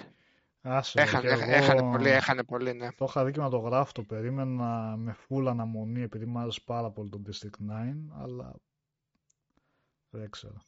Δεν του πήγε καλά. Και ψάχνω να βρω, θέλω να δω πάλι το πρώτο Robocop για κάποιο λόγο. Έπως, Ε, έπως. Το αυθεντικό, το αυθεντικό, το, το Ε, πρώτο. Ναι, ναι. Έβλεπα κάτι κλιπάκια στο YouTube και ψήθηκα να το δω πάλι. ναι, ναι, ναι, ναι. Εντάξει. Αυτά από σειρές δεν βλέπω τίποτα. Δεν, Ε, δεν ξέρω η τι Τίλα παίζει. γερή, η Τίλα το Robocop. Ε, η Τίλα, η Τίλα, έτσι. Και full Ομόρα, splatter, έτσι, τρελές σκηνές. Ναι, κανονικά. Εντάξει και το 2 αρκετά καλό ήταν, έτσι. Δεν ήταν εννοείται στο ίδιο Εντάξει, δεν επίπεδο το- με δεν λες πρώτο, ότι δεν βλέπει, αλλά- παιδί μου, αλλά ναι. Το Ε, 3 το τρία είναι ήταν που είναι πάπα. μέγιστο. Παιδικό τελείως. Εντάξει, Ναι, ναι. Action Hero το, ναι, το 3, ξέρω εγώ. εντελώς, ναι. Ε, Εντάξει, το πρώτο ήταν, ε, ναι. Λιώνανε πρόσωπα, φεύγανε μέλη, εντάξει, δεν σπλατεριές. είναι ιστορία, Τις μόνο σκηνή που το πώς γίνεται Robocop ο άλλος, το τι, Αυτό, τι ναι. προηγήθηκε για να γίνει. Αυτή, Αυτό αυτή, δεν αυτή. υπάρχει έτσι. Ναι. τώρα, ναι. Και πόσο σαντιστικά έτσι τη, τη δείχνουν ναι. να αποδίδουν. Ε, Εν τω μεταξύ, ο Νίλ Μπλόκαμ λέει αυτό το καιρό ότι εργάζεται πάνω, είναι πιθανό να μπει σε παραγωγή το, το sequel του District 9. Να επανέλθει σε αυτό. Α, έτσι. Ε, Είδε και απόειδε βασικά και το τσάπι που είχε βγάλει, αν και ήταν συμπαθητικό αυτό, αλλά δεν πήγε καλά. Είχε Ναι. ένα project να βγάλει καινούριο Alien ταινία, ε, αλλά αυτό δεν έβγαλε, δεν κατάφερε να πάει πουθενά. Ε, και μάλλον επιστρέφει απλά στο District 9, μπάσκε. Μμ.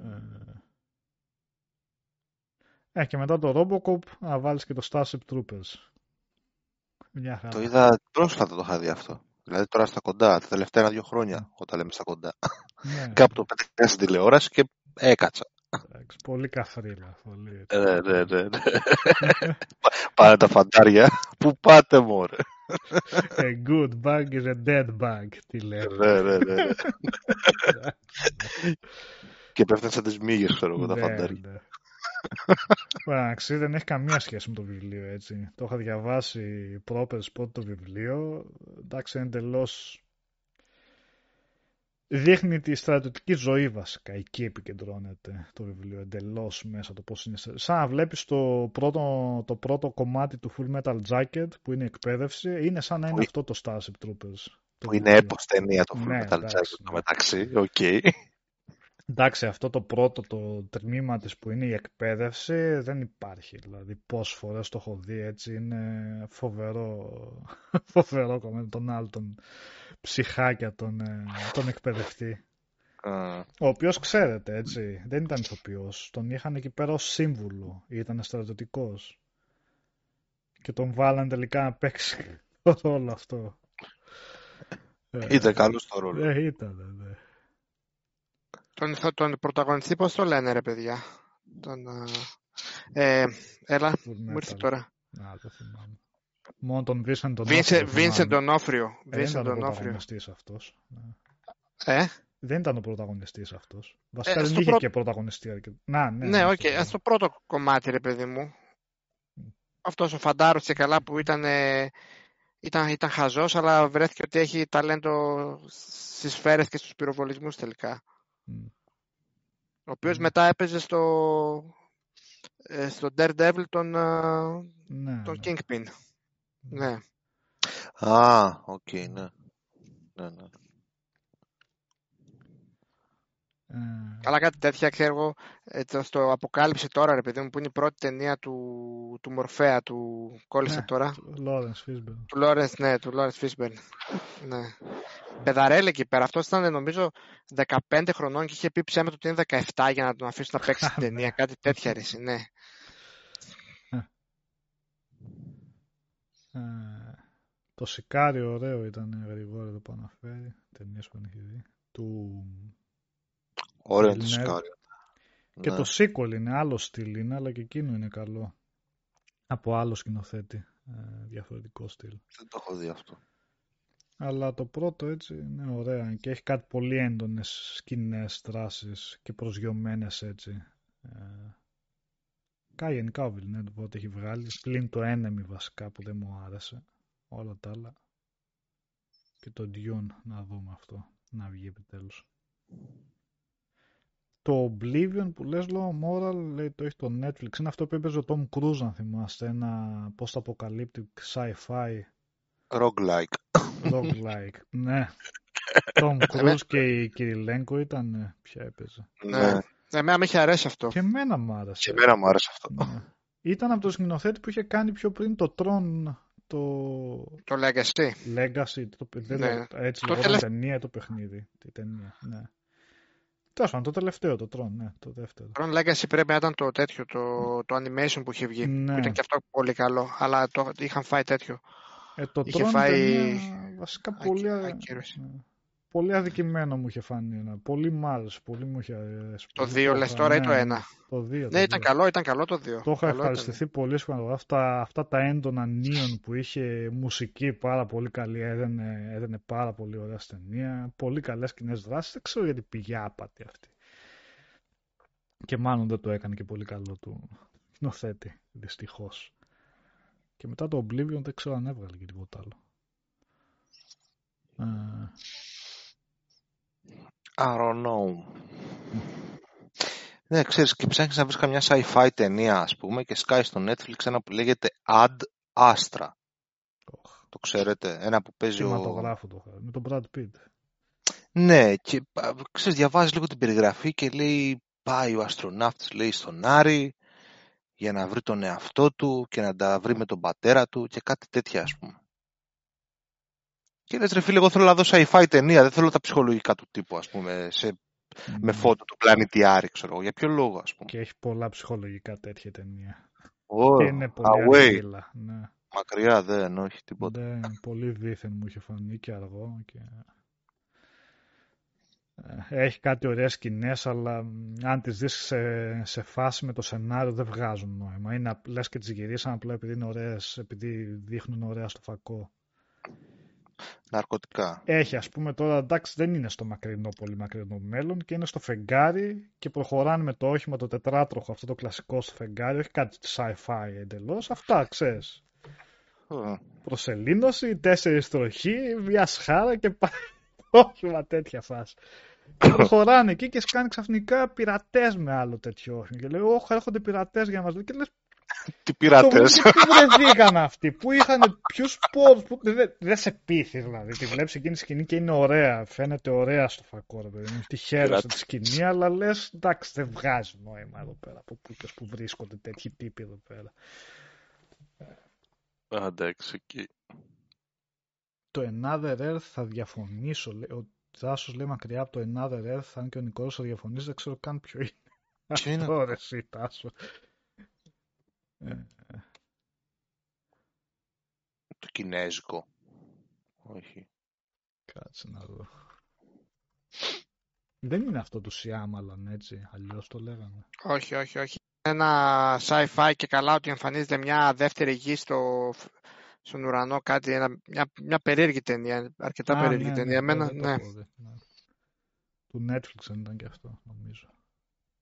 Επίσης, ναι ρε παιδιά, Stand By Me είναι must, εντάξει. Δείτε, δείτε το. Ταινιάρα κι αυτό. Νομίζω ο Stephen King είπε τώρα, τώρα στα κοντά ότι είναι από τις, αγαπημέ... από τις πιο αγαπημένες ιστορίες που έχει γράψει. Stand By Me και το, ναι. το, το, αυτό νομίζω είχε πει. Ποιο mm. είπε, μωρέ. Και είπε και το τελευταίο του που έγραψε τώρα. OK, okay, εντάξει. το After Earth αυτό μπέρδευα, ναι. Με το... Another Earth αυτό. Tony Mod λέει έχετε να προτείνετε ταινίες με πιστολίδια όπως το Headshot, ε, ναι, τύπου John Wick Hitman. Το Nobody βασικά είναι σε τέτοια φάση και είναι πολύ καλό. Το Dredd στο καινούριο. Το Dredd. Ναι ρε, oh, ναι, ρε, μπράβο. Αυτό ναι, ναι, ναι, έτσι, αυτό έτσι. πώς μπορεί να μην πήγε καλά αυτή η ταινία δηλαδή. Έλα, Τι ακριβώς δεν άρεσε στο κοινό ή δεν του τράβηξε την προσοχή για να πάει στη Ξέρω εγώ. Κλασική action ταινία από το πρώτο δευτερόλεπτο μέχρι ναι, το τελευταίο. Ναι, ναι. Χωρίς φρουφρούκια. Με, μουσικ, με μουσικάρα που ναι. να βαράει και πιστολίδια. Ξεκινάει και, και μπαίνει μέσα. Ναι. Ναι, ναι. αυτό. Απλά πράγματα. ναι, ναι, ρε, να πω. Απλά, Απλά πράγματα. και όμορφα. Ε, γράμματα, ούτε κλάματα, ούτε τίποτα. Ούτε να βγάζει το κράνος ο Ούτε τίποτα. Στα, σταλώνε τότε. Ένα, ένα, main, ένα main quest, ξέρω εγώ, στην πόλη, τη Μεγαλούπολη, ας πούμε, Ναι, και πάμε ναι. να πληρώσουμε το main quest, έτσι, κλασικά. Ναι. Μουσικούλα, ωραία από πίσω να παίζει και δώσει. Ωπα, το ξαναδώ αυτό πλάκα πλάκα. Ε, βγαίνει μια ταινία τώρα, Free Guy λέγεται, ναι, ναι. που διάβασε και καλά λόγια Νικόλα. Και καλά με έναν χαρακτήρα ότι ανακαλύπτει που είναι χαρακτήρας μέσα σε βιντεοπαιχνίδι. ναι. Οπότε Α, με νομίζω μέσα αυτό... τον, πώς το λένε, Ryan Reynolds. Μπράβο, ναι. Ναι. Λένε ότι είναι καλό, να το δούμε αυτό μόλις βγει. Μμμ. Ε, σε τέτοιες ταινίες με επιστολή είναι πάρα πολύ καλά τα The Raid από την Ινδονησία. Ε, αυτό που λέω λόγω Μμ. Modern Fiber, αυτό είναι. Μμμ. Ναι, όχι Siege the Raid, ναι. Ναι. Δύο δεν είναι αυτά. Δύο, Δύο ναι. είναι. Δύο είναι. Δύο, το, το δύο. πρώτο είναι πιο καλό, αλλά και τα δύο βλέπουν Είναι πιο το καλό, δεύτερο. ναι.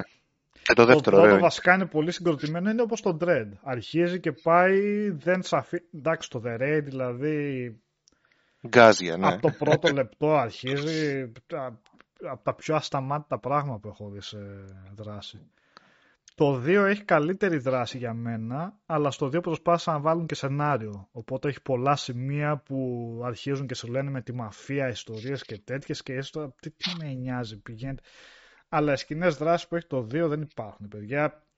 Είναι από τις, καλύ... απ' τις καλύτερες σκηνές δράσεις που έχω δει με ξυλίκι στα The Raid που βασικά παίζουν ξύλο σχεδόν κανονικά εκεί πέρα. Έχει πολλά πλάνα που Μμ. είναι μονόπλανα και δεν κάνει αυτά τα γρήγορα, τα σπαστικά, τα μοντάζ, αλλά πραγματικά σου δείχνει έτσι ενιαίες σκηνές να, να παλεύουν και από άτομα που το έχουν βασικά. Τους βλέπεις εκεί πέρα και οκ, λες οι τύποι αυτοί Πλακώνονται τώρα. πλακώνονται, ξέρουν να, να δέρνουν. Και πολύ νευρι, μέσα στο νεύρο οι μάχες. Ειδικά η τελευταία που είναι στο Raid 2 α, δεν υπάρχει. Ε, το Tropa de Elite που λες λόγω Μάραλ, το βραζιλιάνικο, το πρώτο έχω δει, είναι πάρα πολύ καλό. Πολύ ωραίο, πολύ ωραίο. Το δεύτερο δεν ξέρω, το έχω δει, αλλά και εκείνο πρέπει να είναι καλό. από όσο έχω διαβάσει. Και είναι και από τους ίδιους συντελεστές κιόλας. Ε, και είναι, πώς λένε, ένα από εκείνους, κάτσε να πω, Ινδονησιακό δεν είναι το The Raid, γιατί βγήκε ένα ακόμα Ινδονησιακό για το Netflix, πώς το λένε, που παίζει ένας από αυτούς τους οποίους, ο Τζο Τάσλιμ νομίζω. Ναι, Ινδονησία. Το οποίο είναι και αυτό πάρα πολύ καλό, στα πρότυπα των Raid, με πολύ ωραίες κοινές δράσεις. Ε, The Night Comes For Us. Κάπου Ε. γιατί το έχω ακούσει κάπου αυτό. Εσύ το έχεις ξαναπεί. Μμ, Μπορεί, ναι. The Α. Night Comes For Us. Και αυτό είναι στο Netflix, όσο έχετε δικιά του παραγωγή. Ήταν πάρα πολύ καλό. Όχι όσο τα Raid Έχει δει ίσως, κανείς- αλλά όποιος θέλει να δει τέτοιο ξυλίκι είναι... Ναι. Για πες. Έχει δει κανείς αυτό το, το Black Tower; Ποιο είναι αυτό, τι είναι αυτό; Dark μαύρο. Tower του, του King. Ε, Dark Tower, ναι. Α, μακριά, ναι, μακριά, ναι. μακριά. Όχι, ε. Εντάξει. Α, Και στο λέω γιατί το, το βιβλίο το λατρεύω, έτσι. Δε- δεν βλέπετε ταινία. κάνω Όχι, ε. αυτό. Έχει, έχει πέντε λεπτά στο τέλος που είναι καλά και όλη η υπόλοιπη ταινία είναι για πέταμα. Είναι μικρή σε διάρκεια κιόλας, Μιχάλη. Το βλέπεις, βλέπεις ότι η ταινία είναι 80 λεπτά πόσο είναι και λες κάτι δεν είναι καλά εδώ πέρα. Γιατί το βιβλίο είναι... Έτσι, η- έτσι, βα- όχι το έτσι. βιβλίο, τα βιβλία είναι τεράστια και έχουν πολύ πράγμα μέσα. Και τη βλέπεις την ταινία και τελειώνει και νομίζω ότι είναι σαν να βλέπεις το, μι- την πρώτη μισή ώρα από άλλη ταινία. Σαν να σου συστήνει χαρακτήρες και αυτά και συνεχίζουμε. Και εκεί πέρα λες και τελειώνει σε εκείνο το σημείο. Εντάξει, είναι... Δε, δε. Οκ. Away. Είτε, είτε έχεις διαβάσει το βιβλίο θα σε ξενερώσει, αν δεν το έχεις διαβάσει το βιβλίο μπορεί να σου φανεί και ως τι είδα, τι συνέβη, τι ήταν αυτό το πράγμα τώρα που είδα. Ε, Cast Track λέει το γαλλικό του 2004 λέει ο Ανδρέας. Αυτό ποιο είναι αυτό που το βγά, έβγαλε remake ουσιαστικά ο Γκάι Ρίτσι. Ε, πώς το λέγανε ρε παιδιά αυτό που έβγαλε πρόσφατα; Δεν μου έρχεται. Το Wrath of Man με τον Jason Statham. Ναι, νομίζω θεωρείται ότι ήταν remake. Ναι, remake του Castrak, ναι, αυτό που αναφέρει ο Ανδρέας το 2004, αυτό είναι remake.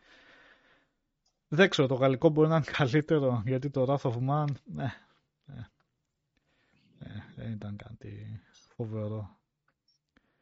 Πολύ έξυπνο μου φαίνεται, μου φάνηκε θέλει να φανεί με κάτι μπρος πίσω που κάνει στο χρόνο για να σου δείξει τι συνέβη και τι συνέβη μετά και τι συνέβη πιο πριν και τι ρόλο βαρούσε ο ένας τότε και το άλλο είναι τόσο απλή υπόθεση που προσπαθούν να δείξουν ότι είναι πολύ πιο περίπλοκη από ό,τι είναι πραγματικά και δεν, δεν τους βγαίνει πολύ καλά.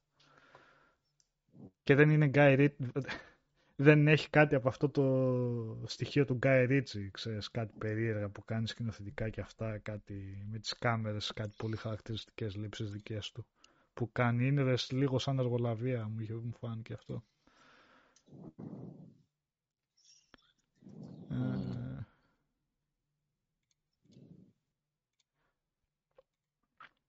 ναι, είδα και το Jungle. Καμιά ψυχεδελική δεν έχει βγάλει ο Νίκολα Κέιτς τώρα τελευταία. Από αυτές τις ψυχεδελικές που βγάζει τώρα δεν ξέρω πώς τη γύρισε έτσι. Ε, το Pig κάνα μάντι, κάνα. τώρα, όχι δεν ψυχεδελική. ναι. ναι. Καλά το μάντι. ναι, πώς του την κάρφωσε έτσι το τύπο. Ωραίο ήταν αυτό, τέρμα κατευθείαν. Ωραίο ήταν. Κάθε ταινία από την πρώτη μέρα που βγήκε. Ναι.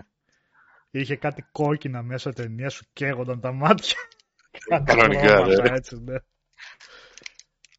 Ε, και έπαιζε και ότι Λαπκαυτικό δεν έβγαλε. Sorry. Ναι, το Color Out of Space. Out of Space, ναι. Ναι, και αυτό. Και αυτό, έτσι. Και αυτό μου άρεσε βασικά. Και είχε και αρκετά πρακτικά λεφέ μέσα, έτσι. Του πάνε, του ταιριάζουν αυτά. ναι. ναι. Θα βρει και τον ίστο κι αυτός. Ε,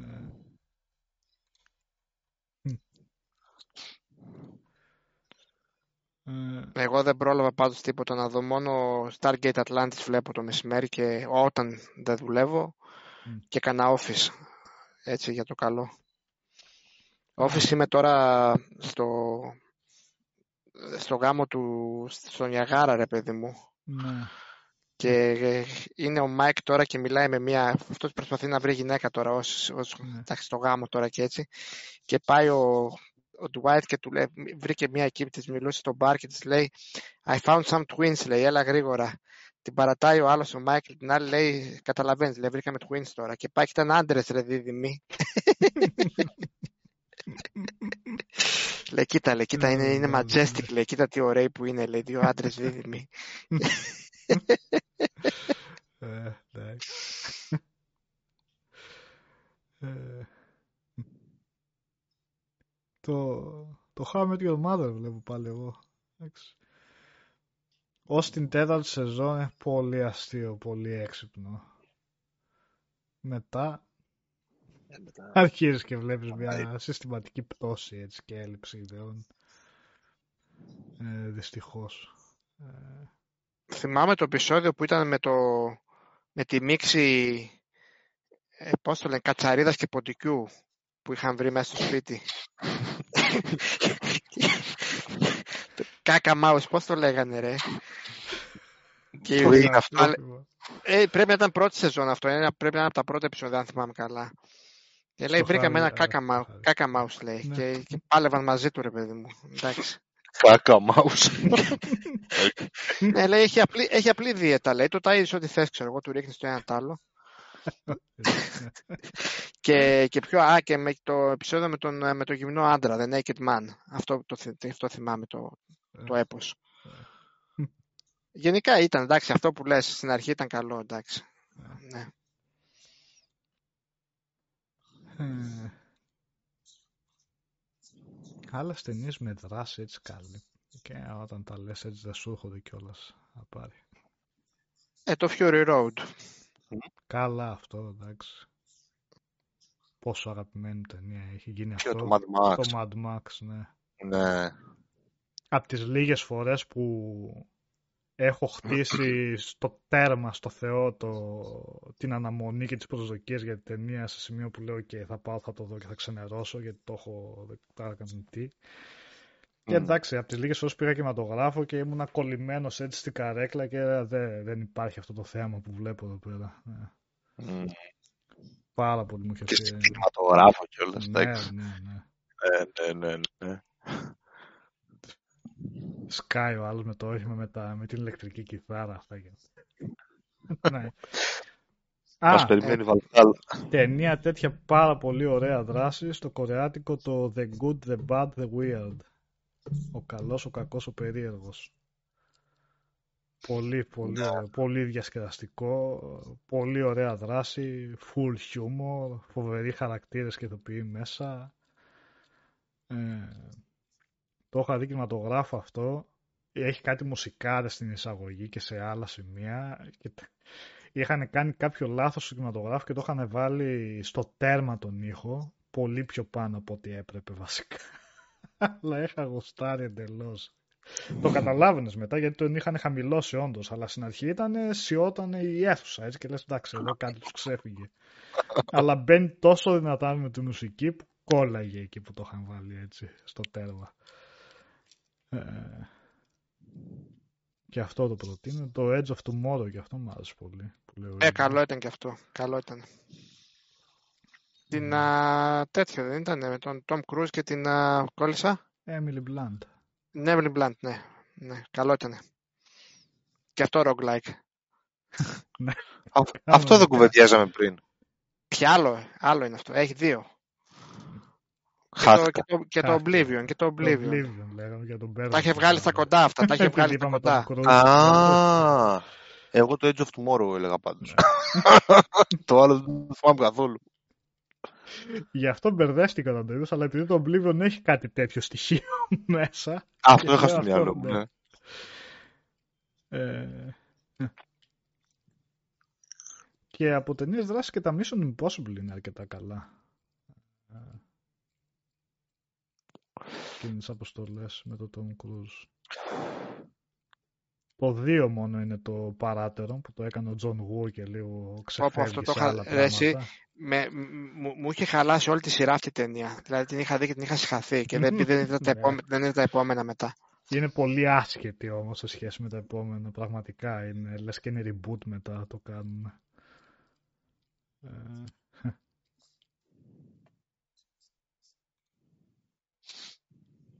το The Hunt. Ε, ποιο είναι αυτό; Καλά τα John Wick και αυτά εννοείται είναι πολύ καλά και τα τρία. Κάθε, κάθε John Wick καλύτερο βασικά γίνεται στην δράση έτσι. Ε, και άλλα τώρα δεν μου έρχονται. Σίγουρα υπάρχουν πολλά άλλα, αλλά έτσι αυτή τη στιγμή ε, κλείνει ο εγκέφαλος έτσι.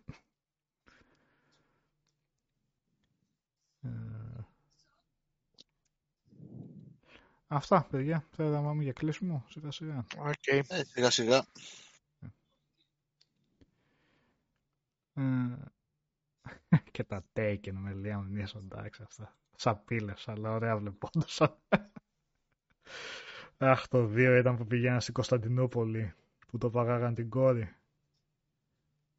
Τα έχετε δει. Που τη φοβερή σκηνή που είναι ο Λίαμ Νίσον, μιλάει με την κόρη του, προσπαθεί να βρει σε ποιο σημείο στην Κωνσταντινούπολη είναι και λέει η κόρη του έχω βρει κάτι χειροβομβίδες εδώ.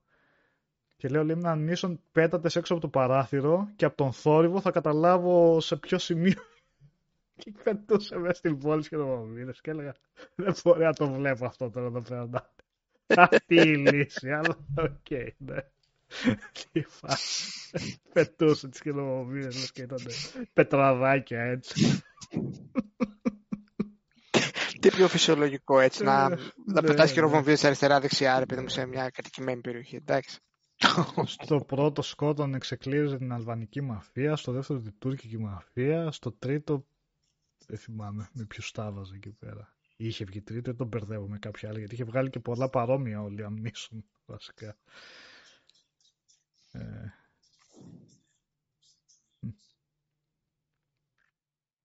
Α, το πρώτο ήταν, με την... το πρώτο ήταν δηλαδή στην Κωνσταντινούπολη. Τέλος πάντων, λίγη σημασία έχει. Σε όλα κάποια απαγάγαν, κάποιον απαγάγαν. Ε... Ok, okay, λοιπόν, παιδιά, σιγά σιγά θα πάμε για κλείσιμο. Ε, θα έχει μέσα στη βδομάδα streams. Ε, πότε είπαμε, βγαίνει το Ghost of Tsushima Παρασκευή. Ίσως το πιάσω να δω. Να δώσω και τι σημεία ακριβώς είναι τα save μου αυτά που έχει κρατήσει. Ίσως το, το γιατί θέλω να το... Τέλος θα, θα δούμε, θα δούμε. Έχει παιχνιδάκια να δούμε αυτή τη βδομάδα σε streams. Ε, τετάρτη το πιθανότερο τώρα. Ε, να μετά μεσονύκτιο streams. Ε, λίγο εκεί τριγύρω στις 11.30. Θα δούμε τι. Ίσως το Σέκυρο ξανά. θα δούμε. Εκτός αν προτείνετε κάτι άλλο. Ε, αν, θα, θα δούμε, θα δούμε. Μην σας κουράζουμε άλλο με αυτά. Ε, και βλέπουμε από εκεί πέρα. Ακολουθάνε και άλλα streams μετά. Λοιπόν, ήμασταν ο Μιχάλης, ο Κώστας Οδυσσέας και εγώ ο Νικόλας. Ε, μπήκε πιο πριν, έκανε guest star εμφάνιση ο Γιώργος, ο Καλήφας. Ε, λείπει και διακοπές τώρα. Ε, από εβδομάδα νομίζω θα γυρίσει, θα είναι την επόμενη Δευτέρα. Ε, πιστεύω. Ε, στο μεταξύ άρθρα και αυτά reviews βγαίνουν κανονικά στη σελίδα. Να μπαίνετε να διαβάζετε, να μπαίνετε στο Game Over. Ε, να βλέπετε ειδήσεις, άρθρα αυτά. Όλα αυτά δίνουν, ενισχύουν όλη αυτή την προσπάθεια πάρα πολύ. Εκεί είναι ο πυρήνας της σελίδας. Ε, και την άλλη εβδομάδα, ναι, τάσω κανονικά webcast. Όπως και σήμερα είχαμε κανονικά webcast. Ε, μην ξεχνιόμαστε. Μην ξεχνιόμαστε. Απλά βγήκαμε σήμερα. Χωρίς είδες και τέτοια. Απλά βγήκαμε. Ναι. Λοιπόν, ευχαριστούμε πάρα πολύ για την παρέα σας παιδιά. Και τα λέμε πάλι σύντομα. Καλό βράδυ. Καληνύχτα. Καληνύχτα, παιδιά. Κάθε κούραση. Καληνύχτα, καληνύχτα.